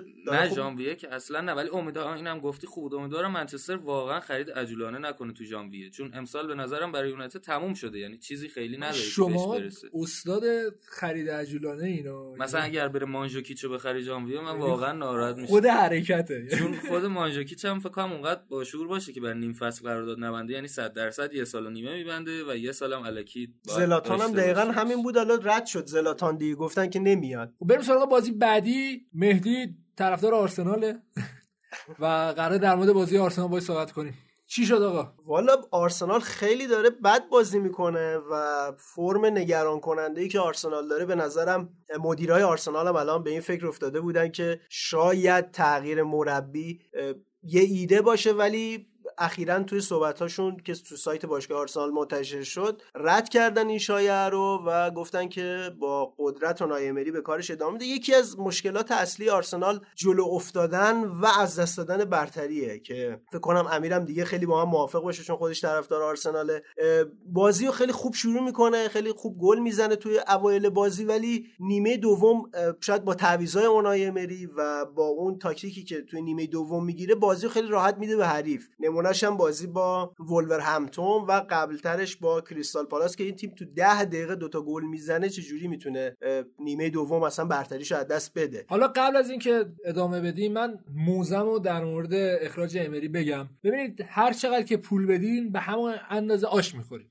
این ضربه مثلا دقیقا برای آرسنالیا اینجا جوابه. به این صورت که خب ببین هزینه ای که برای مربی کردن توی آرسنال برو مقایسه کن دستمزدی که داری می‌گیره عملا خیلی پایینه. و خب همین قدری که هزینه کردی مربی میاد که در همون سطح هزینت باشه دیگه. مشکل اصلی آرسنال حالا خیلی صحبت می‌کنم مربیش قبول دارم تعویزش بده ولی مشکل اصلی آرسنال الان وضع مدیریتیشه. مشکل اصلی آرسنال الان هافبک box to box ه. الان من تقریبا سه تا اپیزود دارم مهدی میگم کسی گوش نمیده. که آقا آرسنال بازیکن box to box ه که نجاتش میده. حالا اوزیلو بذار اوزیلو نذار. من نه طرفدار اوزیلم نه مخالف اوزیلم. بازیکن با کیفیت قبول دارم. ولی تا یک هافبکی باشه که بیاد بازی تخریب کنه برات همزمان بیاد به حالا خطوط حملت کمک کنه نباشه تو تیم هیچ فایده نداره. و این بحث اونای رو من فعلا ترجیحم اینه که اخراجش نکنه حالا حالا من بحث هافبک box to box پیش اومد. من نمی‌دونم چرا باشگاه آرسنال انقدر راحت بازیکن از دست میده. وقتی شما یکی از بهترین box to box های لیگ برتر یعنی آرون رمزی رو داری ولی می‌ذاری رایگان بره. در حالی که من خودم خبراشو که میخوندم به توافقم رسیده بودن. اما مثل که حالا بحث قرارداد مالی و بحث پول که به وسط اومده بود باشگاه حاضر نشده بود یه دستمزد خوب به رمزی بده و اونم رفت. الان اگه اشتباه نکنم یا بالاتر از کریس رونالدو داره حقوق می‌گیره یا نزدیک به اونه توی یوونتوس. و حالا یه خورده شاید زمان ببره جا بیفته ولی یوونتوس خیلی برد کرد. و اینکه حالا اتفاقا امری هم الان دستش خالیه واسه box to box. گاهی اوقات دیدیم توریرا رو می‌ذاره جلوتر بازی می‌کنه. همش توریرا تو باکس حریفه و کسی نیستش تو عقب زمین کاری انجام بده. متئو گندوزی واقعا تک و تنهاست اون عقب زمین. در مورد سیاست باشگاه که گفتی من حالا از یه بعد دیگه بخوام نگاه بکنم اخراج نکردن امری شاید یه حسنی هم داشت دیگه. ببین شما مثلا فرض کن الان توی این وقفه فیفا day امری اخراج می‌شد مثلا. یه شخصی مثل مورینیو میومد مثلا یه فصل و نیم تیمو می‌گرفت. حالا مثلا بگیم که توی تابستون هم تیمو برد Champions League. حالا مورینیو میاد خریدای خودشو می‌کنه بازیکنهای خودشو داره و بعد از اون مورینیو بره مربی بعدی بیاد می‌خواد یه جورایی خریدای مورینیو رو دک کنه و اونا رو بفرسته بیرون. یعنی باشگاه یه نوسان میشه. به نظر می‌رسه باشگاه منتظر تا تابستون برسه تموم بشه. حالا اگر تیم چمپیونز لیگ رفت که خب رفت ولی اگر نرفت یه مربی جوانتر و با آینده آینده بلندتری بیارن. ولی خب یه جورایی لبه پرتگاه دیگه. چون اگر آرسنال سهمیه نگیره بیشتر ستارهاش احتمال خیلی زیاد برن. چون قراردادشون تقریبا دو سال مونده خیلی از بازیکنهای کلیدی آرسنال. حالا یه بحث دیگه هم که می‌کردن در مورد تاکتیک اونای امری این بودش که خیلی علاقه داره که دقت کرده باشی از دروازه‌بان شروع کنه پاسکاری کردن و اصطلاحا میگم بازی رو از عقب شروع کنه. ببینید الان مربیای خیلی خوبی که این تاکتیک رو پیاده کردن برای مثال هاینکس بود. یا الان پپ داره همچی کاری می‌کنه یا کلوپی که انقدر داره جذاب بازی می‌کنه بازم داره همچی کاری می‌کنه. ولی زمان می‌بره. یعنی واقعا سخته که به دوستانمون مثل سوکراتیس و حالا داوید لوئیس بفهمونی که قرار چجوری این تاکتیک رو پیاده کنی. ولی اگه تاکتیک پیاده بشه تیم بسیار جذاب میشه و به نظر من یک مقطعه. واقعا الان اگه بخوایم از نظر حاشیه هم صحبت کنیم آرسنال امسال حاشیه کم نداشته. یعنی از مسخره ترینش یعنی درگیری بین حالا دزدا و کلاسیناش و اوزیل که اصلا چند وقت نبودن و یا حالا درگیری بین هوادارا با خود اوبامیانگ و اتفاقاتی که افتاد کلا باشگاه ثبات نداشته که مربی انتظار داشته باشی. و اگه بتونه اون مرین قضیه رو جمع کنه نقطه رو رد می‌کنه. به نظرم حالا این بحثی که پیش اومد بحث حالا مدیریتی و بحث خود حاشیه باشگاه یکی از دلایلش حالا اصلا کاری به اونای امری ندارم. باشگاه توی یه حالتی قرار گرفته خود باشگاه هم نمی‌دونه داره چیکار می‌کنه. یعنی آقا شما نیکولاس پپر خریدی بعد در حالی که شما به دفاع احتیاج داشتی و بعد دیدیم تو دقایق آخر نقل و انتقالات باشگاه رفت سراغ داوید لوئیس که بگه حالا مثلا یه جایگزین موقت برای کشیانی در حالی کل تابستون آرسنال وقت داشتش که یه دفاع خیلی تاپ و درجه یک بگیره. و الان می‌بینیم که مشکل آرسنال واقعا خط دفاعش مثل پارساله و هیچ پیشرفتی خط دفاع نکرده. ولی همین... سالیبا خیلی خوبه ها. من دو سه تا بازی خب ببین امیر سالیبا الان سنتتیانه. این فصل یه فصل کلیدیه برای آرسنال. اگه آرسنال این فصل سهمیه نگیره واقعا دچار مشکل میشه. می‌بینه همه رفتن. و کسی نیست و حالا اتفاقا سالیبا خیلی خوراک آرسنال چون دوباره تازه مصدوم شده و تا 20 20 نمی‌رسه. یعنی تا تقریبا یه ما دیگه دیگه. آرسنال امسال سهمیه نمی‌گیره خیالتون راحت شما می‌گیرید نه ما هم نمیگیم. نه به نظر حالا دوره دوباره میریم اروپا. بحث لیگ برتر حالا طولانیه ولی لستر به نظرم این فصل اگه نگیره معجزه باید رخ بده تا لستر صحنه نگیره. همین بحث رو ببریم لستر رو چطوری می‌بینین؟ خیلی خوب بازی تیم. ببین لستر به نظرم این فصل ثابت کرد که همه چیز واقعا خرید کردن نیست. شما بهترین مدافع تیم تو بفروشی 80 میلیون و اصلا مدافع هم نخری. بازیکنای شاکله پارسال تو حفظ کنی و بیشترشون هم انگلیسی هن و بازیکنای جوان تیم ملی انگلیس هن یه مربی بریتانیایی و می‌بینی که الان فکر کنم سه تا بازی اصلا گل نخوردن الان و بهترین خط دفاع لیگو داره. بهترین خط دفاع. دقیقا بهترین خط دفاع. دومی خط حمله برتر. تفاضل یکسان با سیتی. رتبه دوم بالاتر از سیتی. و من اینو اشاره بکنم پنج تا بازی بعدی لستر با برایتونه با اورتون تو کینگ پاور نوریچ ویلا واتفورد. نوریچ و ویلا و واتفورد بین 17 تا 20 جدولن. یعنی به نظرم تا. تا پنج هفته دیگه قشنگ لستر تو دوم خودش رو تثبیت فکر می‌کنه. کنم بعدیش هم با لیورپول باشه توی با- کینگ پاور. توی باکسینگ دی اگر اشتباه نکنم. دقیقا اون مقطع یکی از باسینده یکم بازتر شده. یعنی اون فشار سال قبل رو نداشته یه پروژه چیدن که حالا فشار روی کریسمس نباشه حالا اسمش همون هست. بحث که گفتش که لیورپول بازی داره اون بازی خیلی جالبه که دقیقا لیورپول از جام باشگاه جهان که برگرده باید با لستر بازی کنه. اون یکی از جای مهم قهرمانی لیورپول می‌تونه باشه چون بازی هم تو کینگ پاوره. فکر کنم لستر الان چند تا بازی از فصل پیش تا الان با راجرز اصلا توی کینگ پاور فکر کنم نباختن اگه آمار اشتباه نگفته باشم و خیلی هم مهمه دیگه الان برندن راجرز. من فکر کنم واقعا بیلوت کم لطفی شد بهش توی لیورپول. واقعا یعنی اون لیورپول رو که تا آستانه قهرمانی برد کار هر کسی نبود. بعدم توی سلتیک نتیجه خیلی خوبی گرفت و حالا فکر می‌کنم دوباره داره به سطح اول فوتبال دنیا برمیگرده. آره ولی لیورپولیا غصه‌شو نمی‌خورن. نه مربی اونا که. آره، نمی‌خورن ولی 100 درصد فکر می‌کنم سال دیگه توی تیم بزرگ باشه. یکی هم بحث مربیای بریتانیایی بود که من توییتی از یکی از خبرنگارای لیگ برتر می‌خوام که خیلی بهشون کم لطفی شده. امیر بهتر می‌دونه آرسنال قبل از امری سراغ راجرز رفته بود ولی آخر سر امری رو آوردن و سر آخرم که راجرز رفتش لستر سیتی. نصف لیگو مربیای بریتانیایی تشکیل دادن که در نوع خودش جالبه راجرز لمپارد وایلدر ادی ها و شان دایش گراهام پاتر واسه برایتون هاجسون استیو بروس و دین اسمیت. من فکر کنم که یه تحول تو لیگ برتره چون اگه اشتباه نکنم پارسال اصلا این آمار زیر 5 تا بود و مربی خارجی تو لیگ برتر خیلی زیاد. آمار اخراج هم خیلی زیاد بود. ولی الان فکر کنم بجز واتفورد باشگاهی مربیشو تا حالا اخراج نکرده. در مورد لستر من یه چند تا چیز دیگه بگم. اول اینکه جیمی واردی آقای گل لیگ جزیره است الان و دوباره به تیم ملی دعوت شد. شاید حتی داره بهتر از هری کین بازی می‌کنه و شاید یورو مهاجم فیکس انگلیس باشه اگر من امیدوارم چون خودم طرفدار اتفاقا انگلیسم. بحث بحث واردی شد. بعد از بازی آرسنال از واردی سوال کردن که دوست داری برای تیم ملی دوباره بازی کنی؟ گفت دوست دارم ولی الان توی سنی هم که شاید این چند روز تعطیلی که وجود داره دوست دارم بیشتر با خانواده‌ام باشم. و واردی الان توی سن 32 سه سالگی تازه شکوفا شده زیر نظر راجرز. استارت میزن اصلا من واقعا مشکل دارم با بازیش. خیلی فعال بازی. متاسفانه همش هم جلوی ما عالی بازی فکر می‌کنه. می‌کنم تو این سنم خیلی مهمه که بازیکن یاد گرفته که کجا انرژیشو بذاره و تو کل بازی ندوه جای مهم استارت بزنه. بعد لستر الان خیلی بازیکناش دارن خوب بازی می‌کنن. اندیدی انقدر خوبه که فکر می‌کنم از الان هیچکی تو لستر حتی به کانته فکرم نکنه. جمی مدیسون خیلی خوب داره بازی می‌کنه و فکر می‌کنم همون بازیکنی که یونایتد لازم داره. یعنی واقعا امیدوارم جمی مدیسون یه بتونن چیزم به. یونایتد بچسبون. نه ولی حالا تحلیلی. اه، ب- ادامه بحث خواهم بگم. دیروز بود یکی گفته بود که یونایتد باید بره سراغ جیمز مدیسون ولی یه بنده خدای زیرش reply کرده بود که باید خیلی احمق باشه که بخواد الان لستر رو تو این وضعیت که خودشون شانس آره Champions League واقعا دارن چمپیونز لیگ برن خب من فکر کنم اگه لستر. بره Champions League امکان نداره لستر یه دونه از بازیکناش هم بفروشه چون اوضاع خیلی خوبی دارن مدیرشون هم خیلی خوب داره خرج می‌کنه واسهشون تا جایی که بتونه. آخه من یه خبر دیدم یه لیست چهار نفره زده بود حالا یادم نیست مال چه رسانه‌ای بود نوشته بود حداقل یونایتد دو نفر از اینا رو می‌خره. یکیش ارلینگ هالند بود یکیش جیمی مدیسن بود یه دونش امر... منم لیستر رو دیدم ولی خب یه دونش امر جان بود یه دونش نمی‌دونم چرا ریچارلیسون بود که امسال فصل خیلی بدی داشته تو اورتون و اورتون کلا این فصل. ضعیف بود.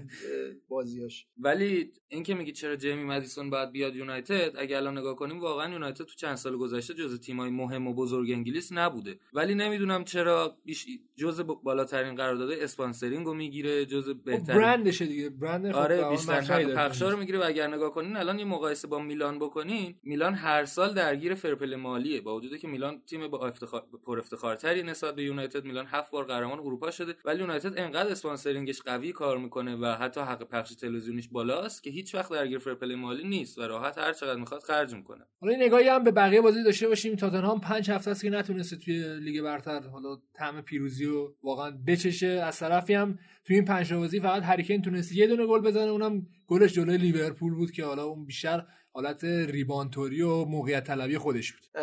حالا بحث تاتنهام شد.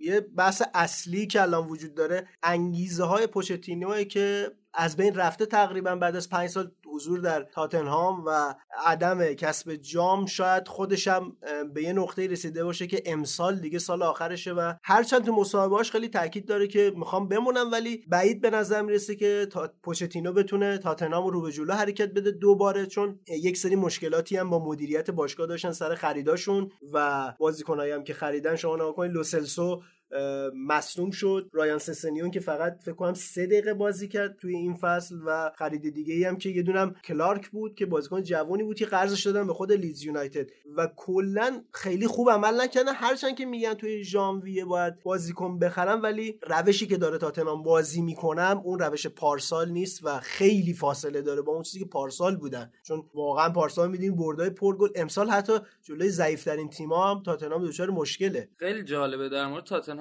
قبل از شروع فصل احتمالا همه فکر کردن که تاتنهام چه فصل رویایی می‌تونه داشته باشه. چند سال بازیکن نخریده پول save کرده ورزشگاه ساخته. فصل قبلم تا فینال Champions League رفته. همه فکر کردن دیگه الان وقتشه که برای title ی واقعا رقابت کنه. ولی خب یه دفعه تیم از هم پاشید. من فکر کنم پوچتینو هم به اندازه کافی مقتدر عمل نکرد. الان تقریبا نصف تیمه می‌دونن که سال دیگه تو این تیم نیستن یا حالا حداقل دو سال دیگه تو این تیم نیستن و واقعا بازی نمی‌کنن. اول فصل شروع شد که اریکسون بازی نمی‌داد چون قراردادش رو تمدید نکرده بود. ولی هر بازی که به مشکل برخورد سریع اریکسون آورد تو. اتفاقا تو اروپا دنی روز رو بازی نداد و بن دیویس خیلی خوب به جاش بازی کرد ولی باز اومد بازی بعد تو لیگ دنی روز رو بازی داد. یعنی بازیکنات فکر نمی‌کنن که واسهشون خرجی داشته باشه بعد بازی کردن یا با تمام وجود بازی نکردن. در حالی که فکر کنم از قیمت خود بازیکنم میفته دیگه. الان شما فکر کنین مثلا تابستون چقدر حاضرن واسه اریکسون پول بدن؟ البته نه اریکسون البته بازیکن مجانی میشه، آره. نه بازیکنان دیگه مثل فرتونگن مثلا اونم یا آلدرویرلد توی سنی که مثلا کی فرتونگن رو می‌خره؟ آخه میگی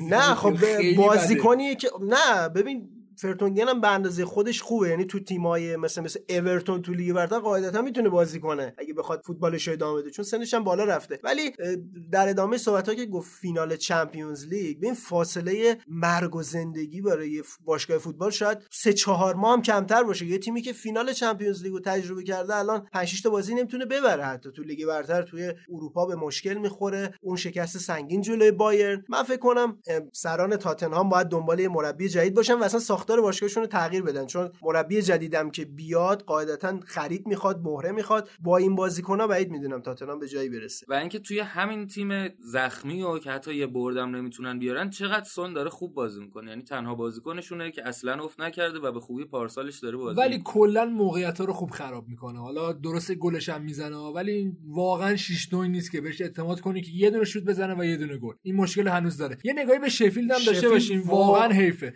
گلی که اینا به تاتنهام زدن بعد 23 تا پاس متوالی زده شد. از دروازه‌بان شروع شد و خیلی راحت اومدن بازی برای خودشون پخش و گل زدن. حالا توی شبکه‌هایی که آنالیز می‌کنن داشت در مورد صحبت می‌کرد واقعا تیم جذابی ان اصطلاحا می‌تونم بگم که الان در حال حاضر بیشتر از منسیتی بازی رو به تیم حریف دیکته می‌کنه. یعنی سال قبل حالا در مورد منسیتی صحبت می‌کردن که گوردیولا علاقش به اینه ولی شفیل امسال داره بهتر از منسیتی این کار انجام میده. اتفاق خیلی مهمی اگر توی لیگ رقابتی مثل لیگ انگلیس تو سال اولی که صعود می‌کنی پرمیر لیگ بتونی سهمیه اروپایی بگیری. حالا اتفاقا همین بحث رو ربطش بدیم به پارسال. همین کار ولورهمپتون کرد. منتها سبک بازی ولورهمپتون یه خورده متفاوت بود. ولی من فکر کنم شفیلد از ولورهمپتون پارسال هم خیلی بهتر بازی می‌کنه. کسایی که بازی تاتنهام و شفیلد رو دیده باشن تاتنهام به جز گلی که اونم روی اشتباه خود شفیلدیا بود موقعیت جدی نداشت. ولی شفیلد یه تیرک زد یه گل مردود که خیلی سخت گیرانه بود یه گلم که تو بازی زدن. به نظرم شفیلد یونایتد اگر سهمیه رو نگیرن به نظرم رتبه تک رقمی رو راحت می‌تونن بیارن تو این فصل. و اتفاقا یکی از تیمایی بود که می‌تونست از لیورپول هم امتیاز بگیره دیگه. بازی شفیلد. لیورپول یعنی لیورپول خیلی بد شانس آورد که تونست. ببره بازی حالا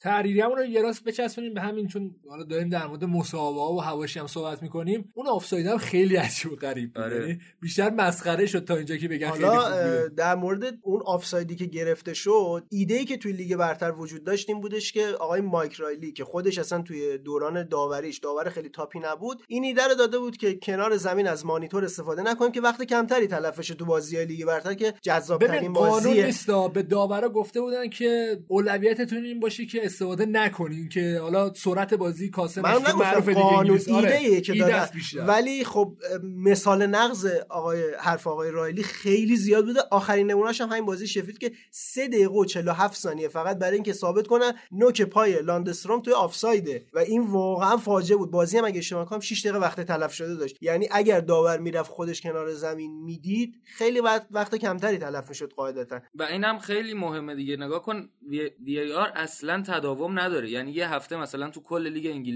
صحنه ها رو نگاه نمی‌کنن پنالتی ها رو نمی‌گیرن. بعد انگار مثلا یه جلسه ای می‌ذارن یا چیزی بهشون میگن. هفته بعد هر صحنه یا مثلا پنالتی می‌گیرن. خصوصیت انگلیسی ها هست. یعنی تا گندش رو اصلا در نیارن ول کنید یعنی هنوز خودشون نمی‌دونن چی کار باید بکنن و. کجای قضیه. وایسادن. توی وی- بحث فوتبالی خیلی جالب نیست که بخوام در مورد داوری و اینا صحبت بکنیم و اصطلاحا کارت به استخون رسیده. یعنی همه مربیان ناراضیان و اعتراض می‌کنن تو صحبتاشون. لمپارد پپ اه، یورگن کلوپ سولشر یا امری یا مربی حتی خارج از top six مثل مثلا مربی اورتون مارکو سیلوا و تا این داستانه درست نشه میگه غلطه نه و. اتفاقا این پنجشنبه یه جلسه بین باشگاه ها با مایک رایلی هستش که احتمال داره شیوه استفاده از VAR عوض بشه تو لیگ برتر برای تقریبا Boxing Day اگه اشتباه حالا نکنم اینم ادامه بحث VAR رو اگه حالا سهراب امکانش باشه ببریم توی بازی لیورپول و منچستر که حالا نویدم بیاد اضافه بشه. قشنگ تخصصی صحبت کنیم. بریم سراغ اون یکی تیم جذاب لندن و می‌تونم بگم آماده ترین تیم حداقل لندن یعنی چلسی که خیلی خوب بازی می‌کنن حتی من معتقدم تو این بازی بازیشون رو نتونستن انجام بدن و تونستن راحت ببرن کریسا پالاسو ولی خیلی خوبن خیلی فعال بازی می‌کنن و اصلا می‌تونم بگم که تک تک بازیکناشون تمرکزشون رو روی بازی می‌ذارن. حتی تو طول 90 دقیقه چیزی که انتظار نداشتیم از این بازیکن جوون در بیاد. و چقدر لمپارد داره خوب ازشون بازی می‌گیره. یعنی تو نگاه کن پولیشیچو می‌ذاره رو نیمکت چند هفته یواش یواش بازیش میده و الان شده شاید مهمترین بازیکن تیمشون. و فکر می‌کنم چقدر گریت ساوتگیت الان باید خوشحال باشه. چقدر بازیکن جوون دقیقاً. انگلیسی خوب داره. یعنی اصلا می‌تونه استخون آینده تیم ملی انگلیس باشه چلسی الان. اتفاقا شروع فصل وقتی قرعه چلسی مشخص شد که باید با منچستر یونایتد و لیورپول تو سوپرکاپ و بعدش هم با لستر بازی کنن وقتی چلسی نتیجه نگرفت همه می‌گفتن که انتخاب اشتباهی لمپارد نمی‌تونه کار خاصی بکنه. حتی خود هواداره چلسی که به شدت لمپارد رو دوست دارن هم به این نقطه رسیده بودن که شاید سیستم دچار مشکله ولی بعد از اون یه جوری لمپارد تغییر ایجاد کرد و سیستم اصلی خودش رو پیدا کرد و یه جورایی دیدیم که سر عقیدهش هم وایساد و داوید لوئیس از چلسی مجبور شد بره و الان می‌بینیم که توماری خیلی خوب بازی می‌کنه خط هافکشون فوق العاده است اینم در نظر بگیریم که چلسی رودیگر رو هنوز نداره. لوفتوسچیک هم مصدومه. این دوتا برسن من فکر کنم چلسی شانس دوم شدن هم حتی داشته چقدر خوب شده. شما دقیقاً. اول فصل فکر کردین انقدر ویلیان خوب بازی من کنه؟ گفتم تمومه. بعد دهو بهش داده بودن. گفته بود من هازارد بعدی هم این داستانا من گفتم که اصلا. اتفاقا ولی ویلیان ترول خیلی میشه ولی تو الان بازی واقعا کیفیت. خیلی خوبی داره. و اینم یه نکته حاشیه‌ای بگم. لمپارد یکی از باهوشترین فوتبالیستای کل تاریخ فکر می‌کنم. یه تست آی گرفته بودن. حالا عددش یادم دقیقا تست آیکش خیلی آره بالا بالاترین مقدار بود. و الان تو مربیگری هم به نظرم جز باهوشا از این اسطوره باشگاه باشی باهوش باشی تجربه داشته باشی و یه تیم جوون رو بیای تحویل بگیری تبدیلش کنی به مدعی قهرمانی. حالا بازی چلسی اگه ببینی مثلا تو خونشون هر نتیجه که به دست بیاد لمپارد میره سمت هوادارا و بیشتر تمرکز هوادارا جایی که بازیکن‌ها باشه رو خود لمپارده و کلی لمپارد رو تشویق می‌کنن و دست تکون میده و فلان. خیلی رابطه احساسی با هم دیگه دارن و واقعا دوستش دارن. یعنی اتفاقا حالا کسایی که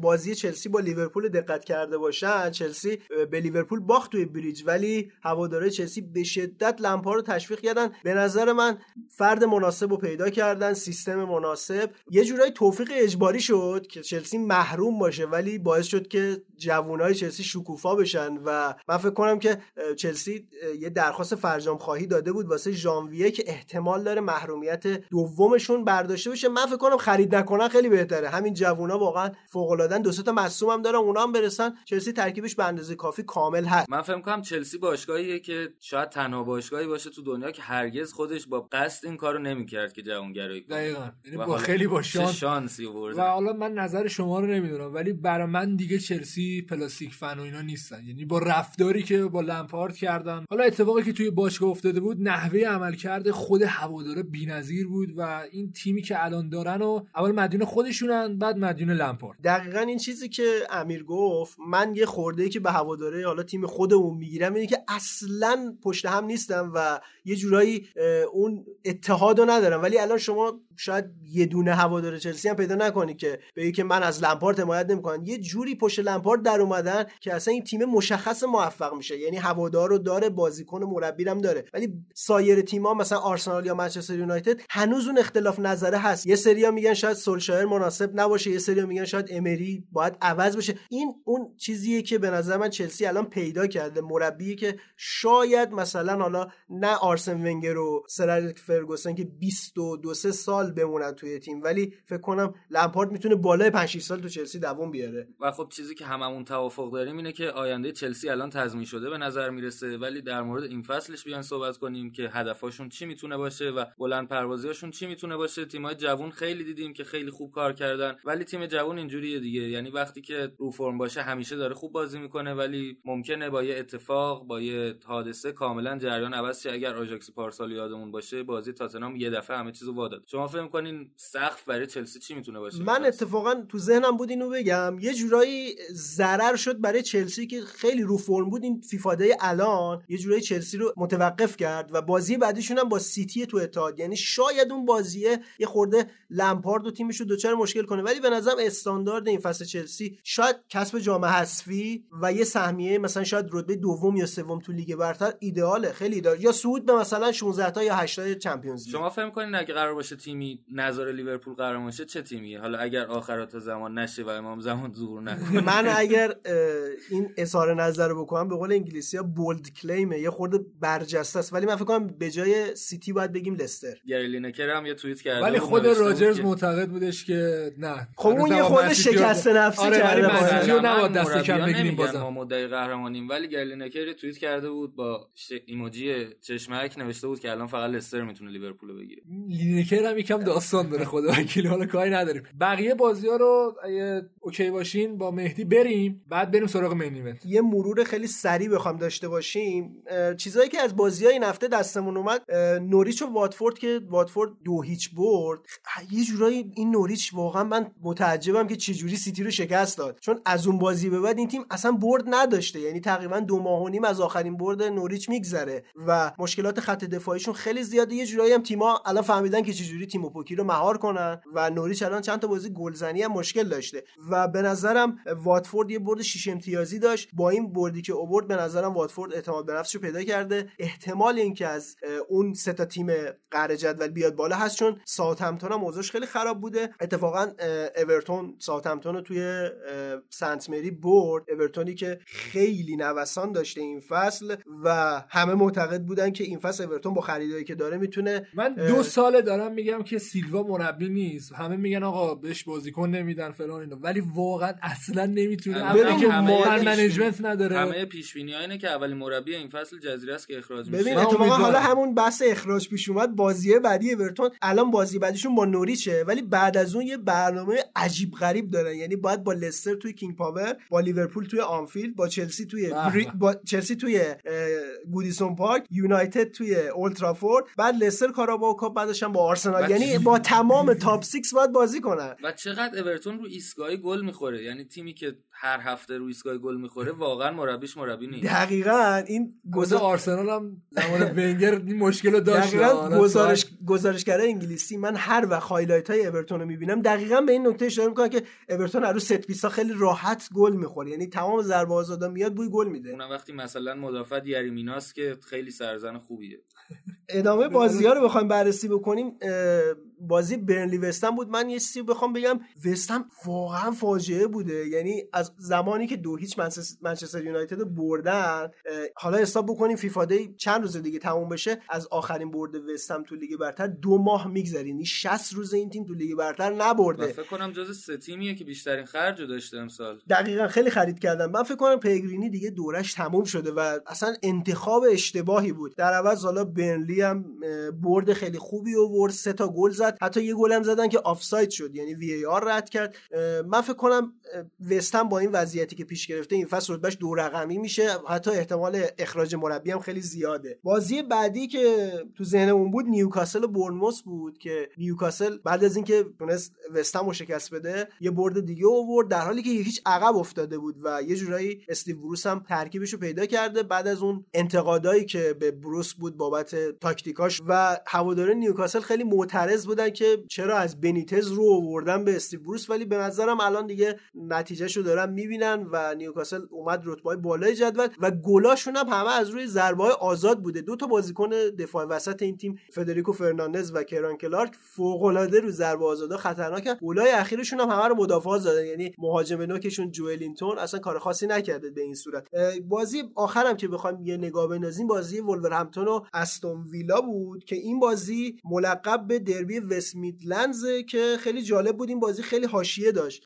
اولین حاشیهش مصونیت گلر ویلا بود که تام هیتون مصدوم شد. بعد یه گلر دوم جد استیر داشتن این اومد تو. بعد این وسط بازی مصدوم شد. یه گلر خیلی جوون داشتن. فکر کنم اسمش نویلند بود که مجبور شدن اونو بیارن. فکر کنم زیر 20 سالم داشت. کسی که تا دو روز پیش شاید درگیر درس و مدرسه و اینا بود شاید مجبور شد که بیا تو لیگ برتر اولین بازیشو انجام بده. این بازی حاشیهاش فقط این نبود. سه بار صحنه تو این بازی به وی آر مراجعه شد. یکی خطا روی دوهرتی بود یکی موقعیت خود ویلا بود که پنالتی گرفتن شد یکی هم هندی بود که ولورهمپتون اعتراض داشت. گل استون ویلا با گلان تکنولوژی پذیرفته شد. یعنی یه بازی خیلی عجیب غریب و دراماتیکی بود. اینم آخر صحبت هم اضافه کنم که از عملکرد آدم تراوره نگذریم کسایی که دنبال کننده باشن. به نظر من حتی بالاتر از راول خیمنز این فصل بهترین بازیکن ولورهمپتون بوده و جالبه. امیر، خیلی خوبه. دعوت شد به تیم ملی اسپانیا این هفته. یعنی قشنگ هفتهش تکمیل شد. یه پاس گل خیلی جلو ما یاد باشه تیرنی قشنگ داشت اذیت می‌کرد عرق میریخت که نمی‌تونست بگیره یعنی توپو میندازه جلو استارت می‌زنه و اونایی هم که فیفا باز باشن می‌دونن که سرعتش واقعا دیگه سرسام آوره. و در مورد بهترین بازیکن استون ویلا هم حرف بزنیم جک گریلیش که خیلی خوب بازی می‌کنه. مسئولیت هم حالا برگرده به نظرم بازم می‌تونه از اون شانس دعوت شدن به تیم ملی هم داشت ولی مصدوم ماه لیگ جزیره هم شد. پپ هم در مورد صحبت کرده بود و خیلی با جیمی مدیسن مقایسش می‌کنن. حالا این هم یه ستاره دیگه که در آینده می‌تونه تو تیم ملی انگلیس کلا بازی کنه. انگلیسی ها دارن تو لیگ خودشون طبق روال گذشته خوب میدرخشن. و لیگشون هم الان بهترین لیگ دنیاست دیگه. حالا کل کل نکنیم بهتره. من برم نوید بیارم بشینیم در مورد main event هفته یعنی بازی سیتی لیورپول با هم صحبت کنیم.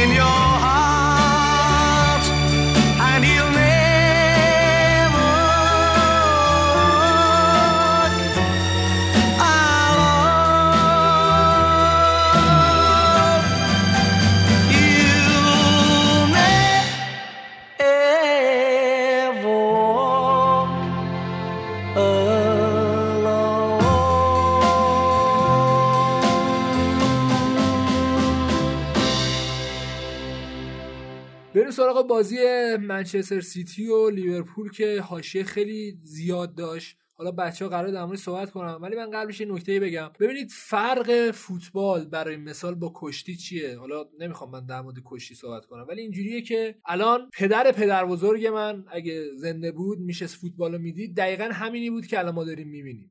تفاوت زیادی نکرده زمان بندی همون زمان بندی حالا نوع بازی کردن همونش شاید پیشرفته تر شده باشه ولی بازی هنوز همون بازیه. ولی خب ببین کشتی چند سال هی داره عوض میشه تغییر می‌کنه زمان بالا بازی تغییر می‌کنه. قوانین عوض میشن نوع اعتراض به داور عوض میشه و اینا باعث میشه مخاطب زده شه یعنی بگی سال قبل که کشتی اینجوری نبود اینا دارن چیکار می‌کنن؟ اتفاقی که داره برای فوتبال میفته مخصوصا توی لیگ انگلیس و با اضافه شدن شبکه اجتماعی به این صورته که فوتبال داره اون خاصیت تکون نخوردنش رو عوض می‌کنه. یعنی خیلی حرف میشه که قوانین جدید داوری قوانین جدید بازی و اینا داره درگیر می‌کنه خودشو با متن فوتبال و اینجاست که داره ضربه می‌زنه به حالا زیبایی جذابیتش. حالا شما قراره در مورد وی آر اون اتفاقاتی که رقم زد صحبت کنیم ولی یادمون نره که نباید فراموش کنیم که فوتبال خودش یه فلسفه جدایی داره یه بازی جداییه و نیایم انقدر درگیر کنیم خودمون رو با نحوه داوری قوانین جدید قوانین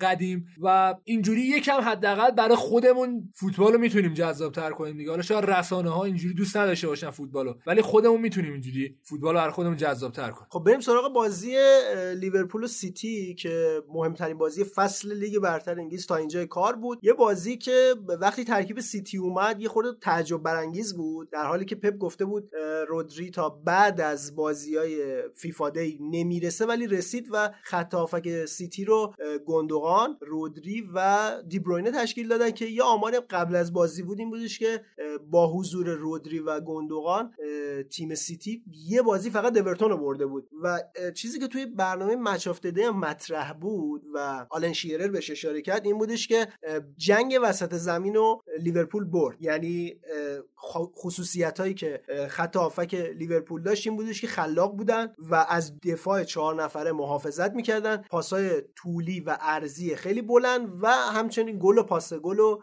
از این box توی اون box خیلی لیورپول عالی بود. در عوض مثلا منچستر سیتی خیلی ضعیف بود خط شما گل اولی که سیتی خورد ضعف گندوقان در دفع توپ بود. گل سومی هم که خوردن خیلی برام جالب بودش که چقدر راحت اجازه داد هندرسون توپو ببره سمت کورنر و توپو بفرسته. اگر این اتفاق برعکسش میافتاد من مطمئن بودم فابینیو یا هندرسون یا واینالدوم اونجا تکل می‌زدن توپو به اوت می‌زدن یا نمیذاشتن توپ ارسال بشه. خیلی راحت از سمت چپ سیتی توپ ارسال شد گل سوم هم زدن. یکی دیگه از هم که حالا صحبت بود دیبروینه رو تا جایی که تونسته بودن گرفتن. دیبروینه دو تا کار خوب انجام داد تو بازی. دو تا پاس خیلی خوب با آگوئرو داد که آگوئرو قدش نرسه که نیمه اول بود که با پای چپ زد گل نشد. یکی هم نیمه دوم که اینو حالا اگه شد بچه ها قرار میدن تو کانال تلگرام.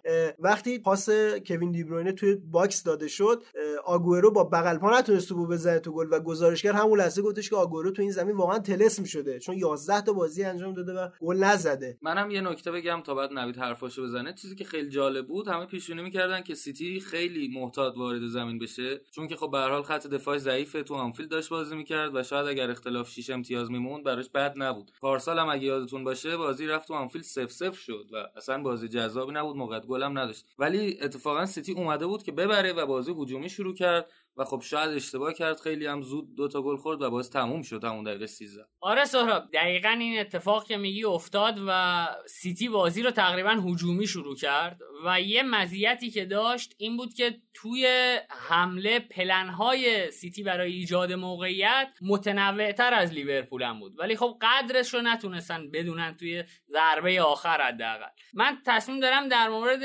لیورپول و سیتی جداگونه صحبت کنم که اینا وقتی مالکیت توپ رو در اختیار داشتن چه اتفاقی میفت هر دو تای این مربیا توی اپیزود قبلم گفتم دوست دارن بازی سازی رو از خط دفاعشون شروع کنن و حالا لیورپول یکم مستقیمتر بازی می‌کنه به قولی اما سیتی طمأنینه بیشتری به خرج میده. اینجوری بود که وقتی توپ دست لیورپول بود و می‌خواست بازی رو از دفاع شروع کنه دو تا دفاع وسط باز می‌شدن از هم که فولبک های لیورپول که مایلن بالاتر بازی کنن بتونن فاصله بگیرن توی طول زمین. و خب پلن سیتی برای پرس کردن این بود که دیبروینه اضافه می‌شد به آگوئرو و استرلینگ یه خط می‌رفت عقبتر به صورتی که وقتی توپ توی دفاع لیورپول بود و لیورپول می‌خواست بازی سازی کنه ما 4 4 2 رو تقریبا از سیتی می‌دیدیم و دیبروینه و آگوئرو روی فندایک و لاورن فشار می آوردن کلید باز کردن بازی برای کلوب پاس عقب به الیسون بود. چیزی که حالا نویدم اشاره کرد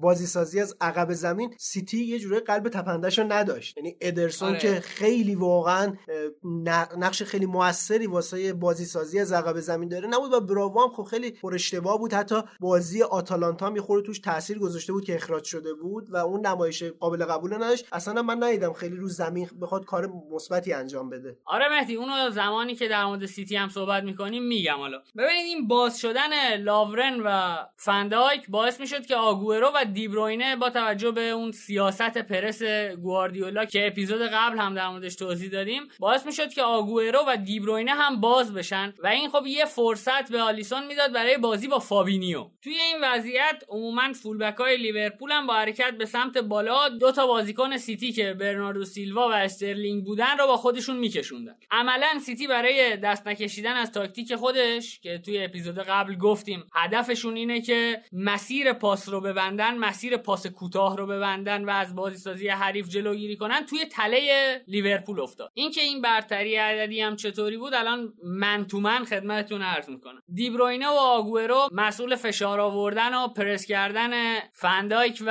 لاورن بودن. اگر وانت محله اجازه بده رابرتسون و آرنولد هم بالا می‌رفتن توی کناره ها و به ترتیب برناردو سیلوا و استرلینگ رو با خودشون میکشیدن بالا و یکی از کارایی های برناردو سیلوا که اضافه شدن به وسط زمین و ایجاد برتری عددی برای سیتی بود رو خونسا کردن از همین طریق فضای وسط زمین میموند و دو هافبک سیتی یعنی رودری و گندوغان و سه هافبک لیورپول فابینیو واینالدوم و هندرسون. با این وضعیت که امکان بازی با فابینیو به وجود می اومد در صورتی که گندوغان هم فشار می آورد واینالدوم shift back می‌کرد و به اصطلاح double pivot رو شکل می‌دادن. توی طول بازی این اتفاق خیلی افتاد و خب دو حالت پیش می اومد که اگر رودری فضایی که داشتنش به عهدهش بود رو حفظ می‌کرد که سه هافبک لیورپول ابتکار عمل رو داشتن و با حفظ توپ از طریق پلنی که توضیح میدم بعدا طراحی حمله می‌کرد. حالا زمانی که رودری به صورت aggressive می‌رفت که فشار بیاره و گندوغان رو کمک کنه چه اتفاقی میافتاد؟ همونطور که توی نیمه دوم دیدیم فیرمینو با عقب کشیدن از اون دوتا مهاجم دیگه جدا می‌شد و از هافبک ها توپ می‌گرفت و وظیفه انتقال به عهده فرمینو بود. صلاح و مانه هم به سمت مرکز حرکت می‌کردن و همین مسئله هم باعث شده بود که توی نیمه دوم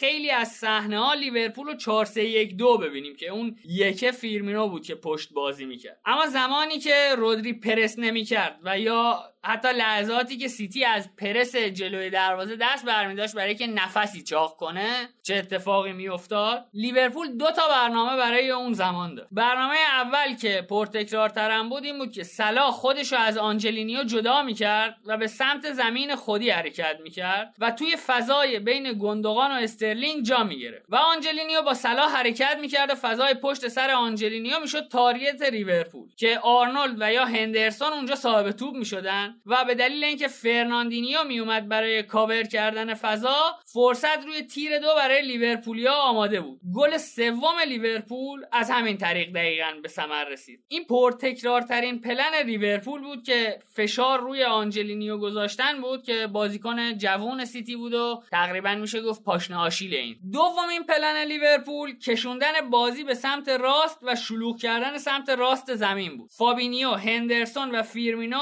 به صلاح و آرنولد توی سمت راست اضافه می‌شدن و توی یه فضای به شدت متراکم شروع به پاسای کوتاه می‌کردن تا تیم سیتی به سمت راست شیفت کنه. و اون وقت کاری که کمتر تا اینجای فصل از لیورپول دیدیم یعنی تغییر جناح بازی صورت می‌گرفت. و عمدتا هم توسط آرنولد این اتفاق میافتاد که رابرتسون رو توی فضای سمت چپ صاحب توپ می‌کرد. مانه هم با جا گرفتن بین واکر و استونز از اینکه اونا به عمق دفاع برن جلوگیری می‌کرد و بازم تیر دو میموند و حداقل دو بازیکن لیورپول که آماده بودن اذیت کنن سیتی رو. گل صلاح هم دقیقا با همین پلن زده شد. یعنی تغییر جناح بازی توسط آرنولد سمت رابرتسون که هم فیرمینو می‌تونست روی تیر دو بزنتش و هم صلاح. که صلاح. در ادامه صحبت های نوید اینو بگیم که حالا فولبک های لیورپول که واقعا خیلی خوب بازی می‌کنن خیلی خوب همدیگه رو پیدا می‌کنن. توی تحلیلام دقیقا این بودش که فولبک های لیورپول دارن نقش اصلی رو حتی بهتر از هافبک های لیورپول اجرا می‌کنن. و نکته هم که نوید گفت کاملا درسته یعنی اون میل هجومی که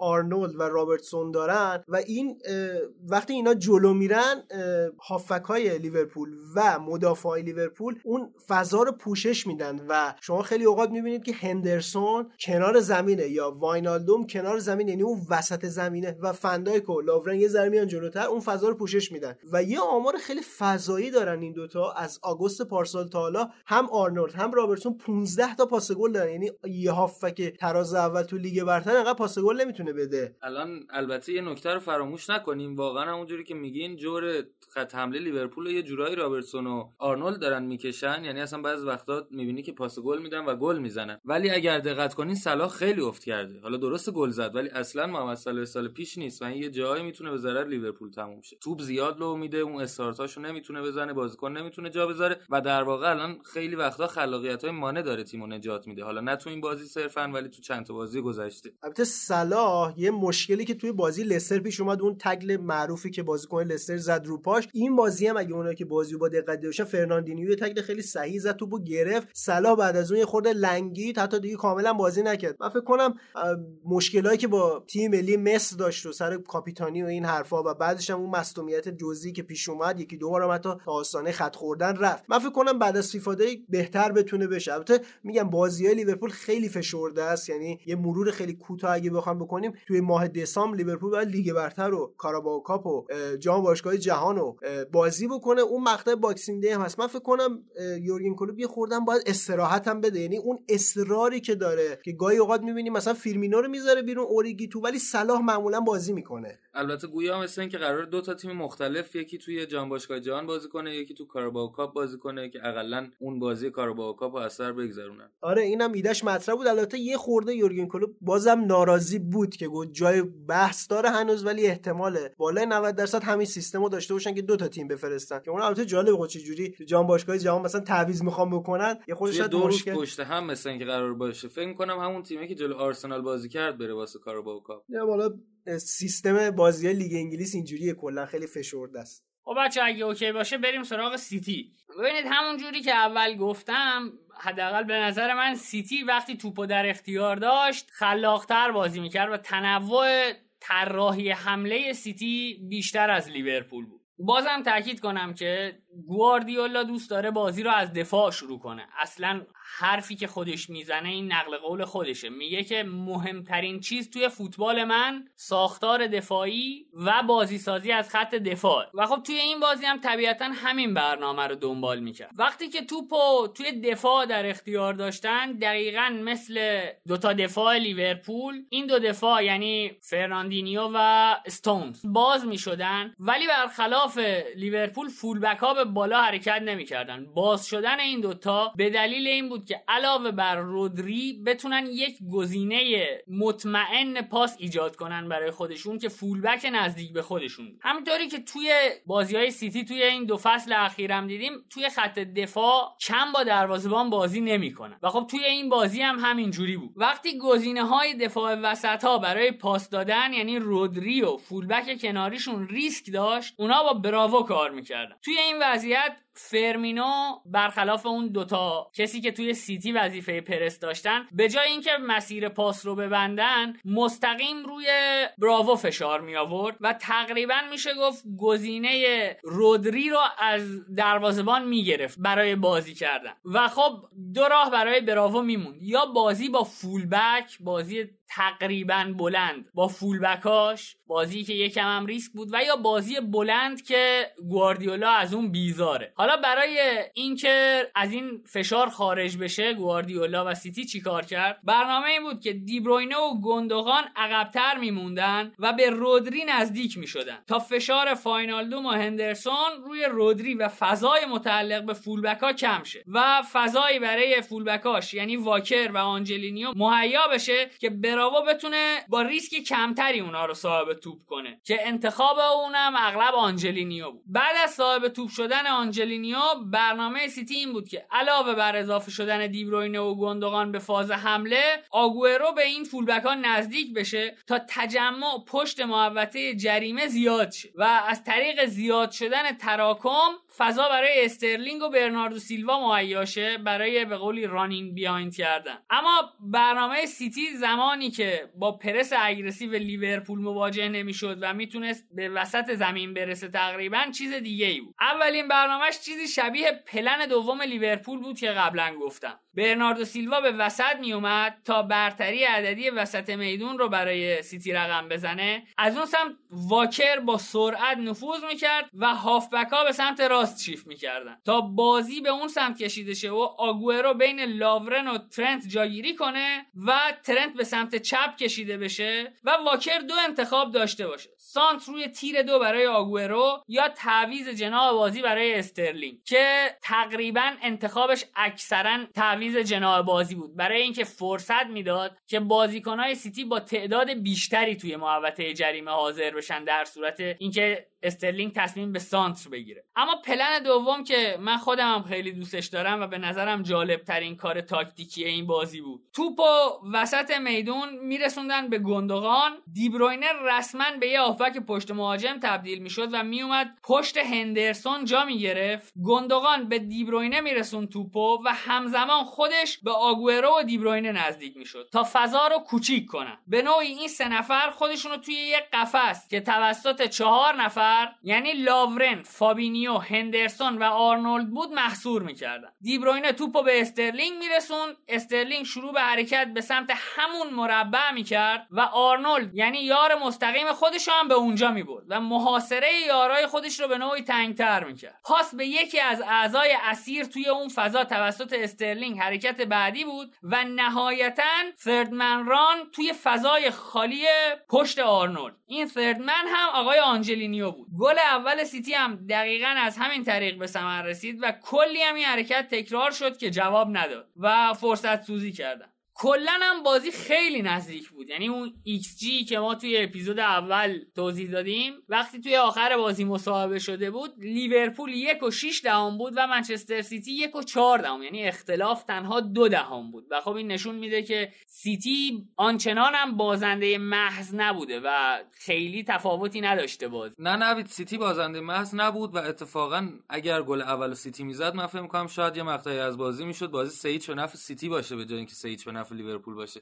ولی انتقادی که به گواردیولا می‌کنن و من فکر می‌کنم واردم هست اینه که خیلی تعصب داره رو سبک بازیش و هیچ وقت حاضر نیست عوضش کنه و حتی تو مواقعی که لازمه حاضر نیست بازی مستقیم رو امتحان کنه. و خب بارها هم تیم‌های مختلف از جمله اینتر خودتون سال 2010 یقشون رو گرفته. ولی امسال سیتی حالا همه میگن مشکل دفاعی داره که واقعا داره و ژانویه باید دفاع بخره. ولی یه چیز دیگه هم که باید بهش توجه کنیم اینه که به نظر می‌رسه یکم قابل پیش بینی شده بازیش برای تیم‌های دیگه و خیلی تیم‌ها میان و جلوش خوب مقاومت می‌کنن. مثلا ساوثهمپتون بعد از اینکه 9 تا گل از لستر می‌خوره میاد تو اتحاد و یک هیچ سیتی جلوئه و اولین شوت تو چارچوب سیتی گل اولشون دقیقه 78 بود فکر کنم. نزدیک 70 دقیقه آره. عقب بودن. حتی ساوثهمپتون داشت خیلی خوب جلو سیتی مقاومت می‌کرد و به نظرم مشکل تنوع تو خط حمله هم داره سیتی هنوز.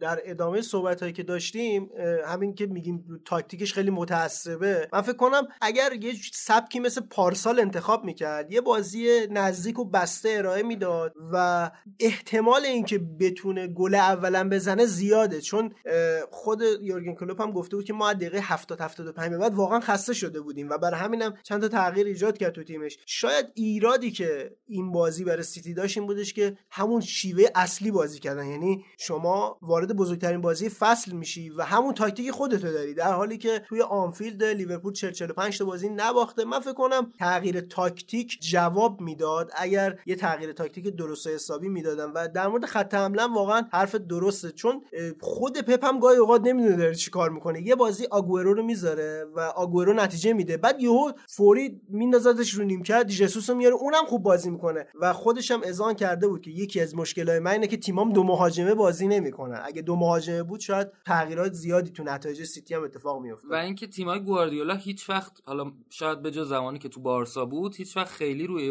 بازیکن تکیه نداشتن. ولی امسال تیمشون جوریه که اگر یه بازی دیبروینه نباشه کاملا تو خلق موقعیت خونسان و دوتا باختی که امسال داشتن تنها دوتا بازی بوده که دیبروینه فیکس بازی نکرده. جلوی نوریچ و ولورهمپتون و همون مساویشون جلو تاتنهام هم بهترین بازیکنشون واقعا دیبروینه بود. و خب اگر تیم‌ها یه کاری کنن که بتونن دیبروینه رو خونسا کنن سیتی خیلی مشکل داره واسه خلق موقعیت. تمام صحبت های قبل از بازی اصلا راجع به این بودش که لیورپول دیبروینه رو مهار بکنه کلا سیتی رو مهار کرده. و این بازی هم تقریبا بد نبود ولی بیشتر خلق موقعیتاش یه جورایی بودش که بازیکن سیتی نتونستن استفاده بکنن و در مورد اینم که گفتیم روند بازی حالا در مورد تکنولوژی شاید صحبت بشه ولی روند بازی کلا عوض شد. یعنی می‌تونست برعکس بشه و یه جورایی شاید جدول الان خیلی تغییر ایجاد میشه. فاصله به جای س- نه شاید می‌شد سه. و سیتی گل اولو که می‌خوره خورده به نظر من هول بازی می‌کنه. اون تمرکزه رو از دست میده. این جلوی نوریچ هم دقیقا همین بود. یه خورده کشیدن جلو و گل دوم هم خوردن سریع. و اون باعث شد که کلا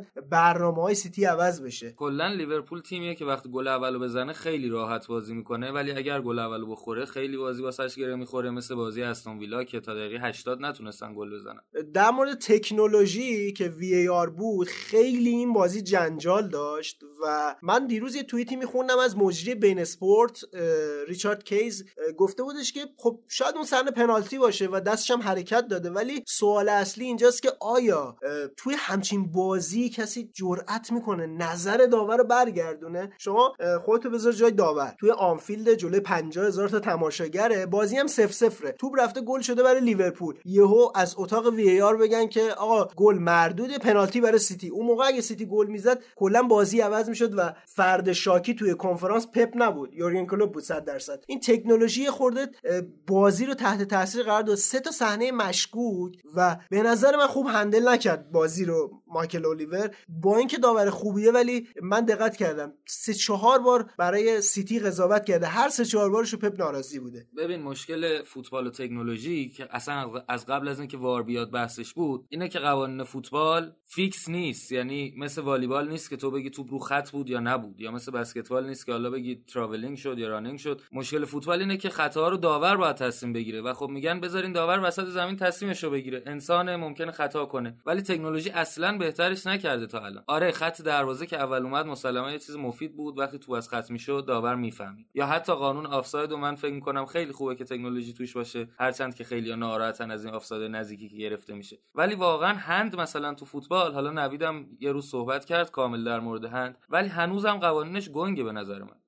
تفسیر پذیره یعنی دقیقا این چیزی که تو میگی سهراب توی یکی از برنامه یکی از شبکه ها بود من نمی‌دونم دقیقا کدوم شبکه بود من از روی یوتیوب دیدم. مهمونای برنامه مایکل اوون اوون هارگریوز و استیو مک‌منمن بودن. مایکل اوون یه حرفی زد گفت که در هند آرنولد. از اون تصمیمایی بود که اگر داور هند می‌گرفت من می‌گفتم OK هنده هند گرفته. و اگرم هند نمی‌گرفت که الان نگرفته میگم خب داور هند نگرفت. یعنی داور می‌تونه دو تا تصمیم مخالف هم بگیره و از جفتش دفاع کنه. حالا کاری نداریم کدومش درسته کدومش غلط. منظورم اینه که قابل دفاع هست حداقل. دقیقا. و حالا که VAR اومده یه امید واهی به تیما داده که خب الان شاید پنالتی رو بگیره مثلا. آره. و آگوئرو بازی رو کامل ول کرد. و تو اصلا دقیقا ایراد. بزرگش هم بود. یعنی صحنه فریز شده رو که نشون می‌دادن خیلی راحت می‌تونست یا خودش ضربه بزنه یا پاس بده به رحیم استرلینگ.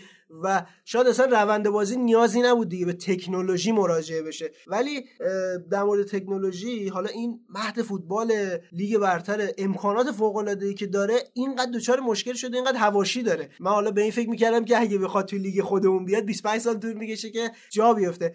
دیروز من داشتم یه مصاحبه می‌دیدم از نیل سواربریک. ایشون هم خیلی داور متوسطی بود زمان داوری خودش. الان شده مسئول VAR. گفتون من به VAR هفت از ده میدم و تا دو فصل دیگه هم درست میشه. من بچه ها می‌پرسم شما چند می‌دید به VAR تو این فصل؟ تو لیگ انگلیس فقط. پنج. من در مورد لیگ انگلیس خیلی احساس نمی کنم این اصلا VAR ه ببینید VAR video assistant referee ه یعنی قراره به داور کمک کنه. آره دقیقا تو قانونش توی- اومده که تصمیم آخر رو داور وسط باید توی لیگ بگیره. انگلیس VR ه video referee ه خودش داوره یعنی به داور امر و نهی می‌کنه. ولی می‌دونی من فکر می‌کنم در مورد وی ای آر خیلی چیزا می‌تونه درست بشه. یکی اینکه باید بشنون که چه همه مردم باید تو تلویزیون بشنون که چه مکالمه بین داور و اون اتاق صورت می‌گیره. و تصمیم آخر رو داور باید بگیره به نظرم نه از تو اون اتاق. دقیقا همینطوره. من فکر می‌کنم که بهتره در مورد پدیده وی ای آر خیلی الان صحبت نکنیم چون برنامه ویژه داریم براش. آره حالا نمی‌خوام خیلی زیاد طولانی کنیم این بحثو اگر اوکیه تا ببندیم پرونده رو اگه صحبتی ندارید نه. صحبت خاصی نداریم. خیلی اپیزود به نظر من خوب و پرباری بود. امیدوارم شنونده هم لذت برده باشه. دم شما گرم. انشالله از این به بعد مفصلتر در خدمت خودتون دوتا به صورت ویژه هستیم. لطف داری نوید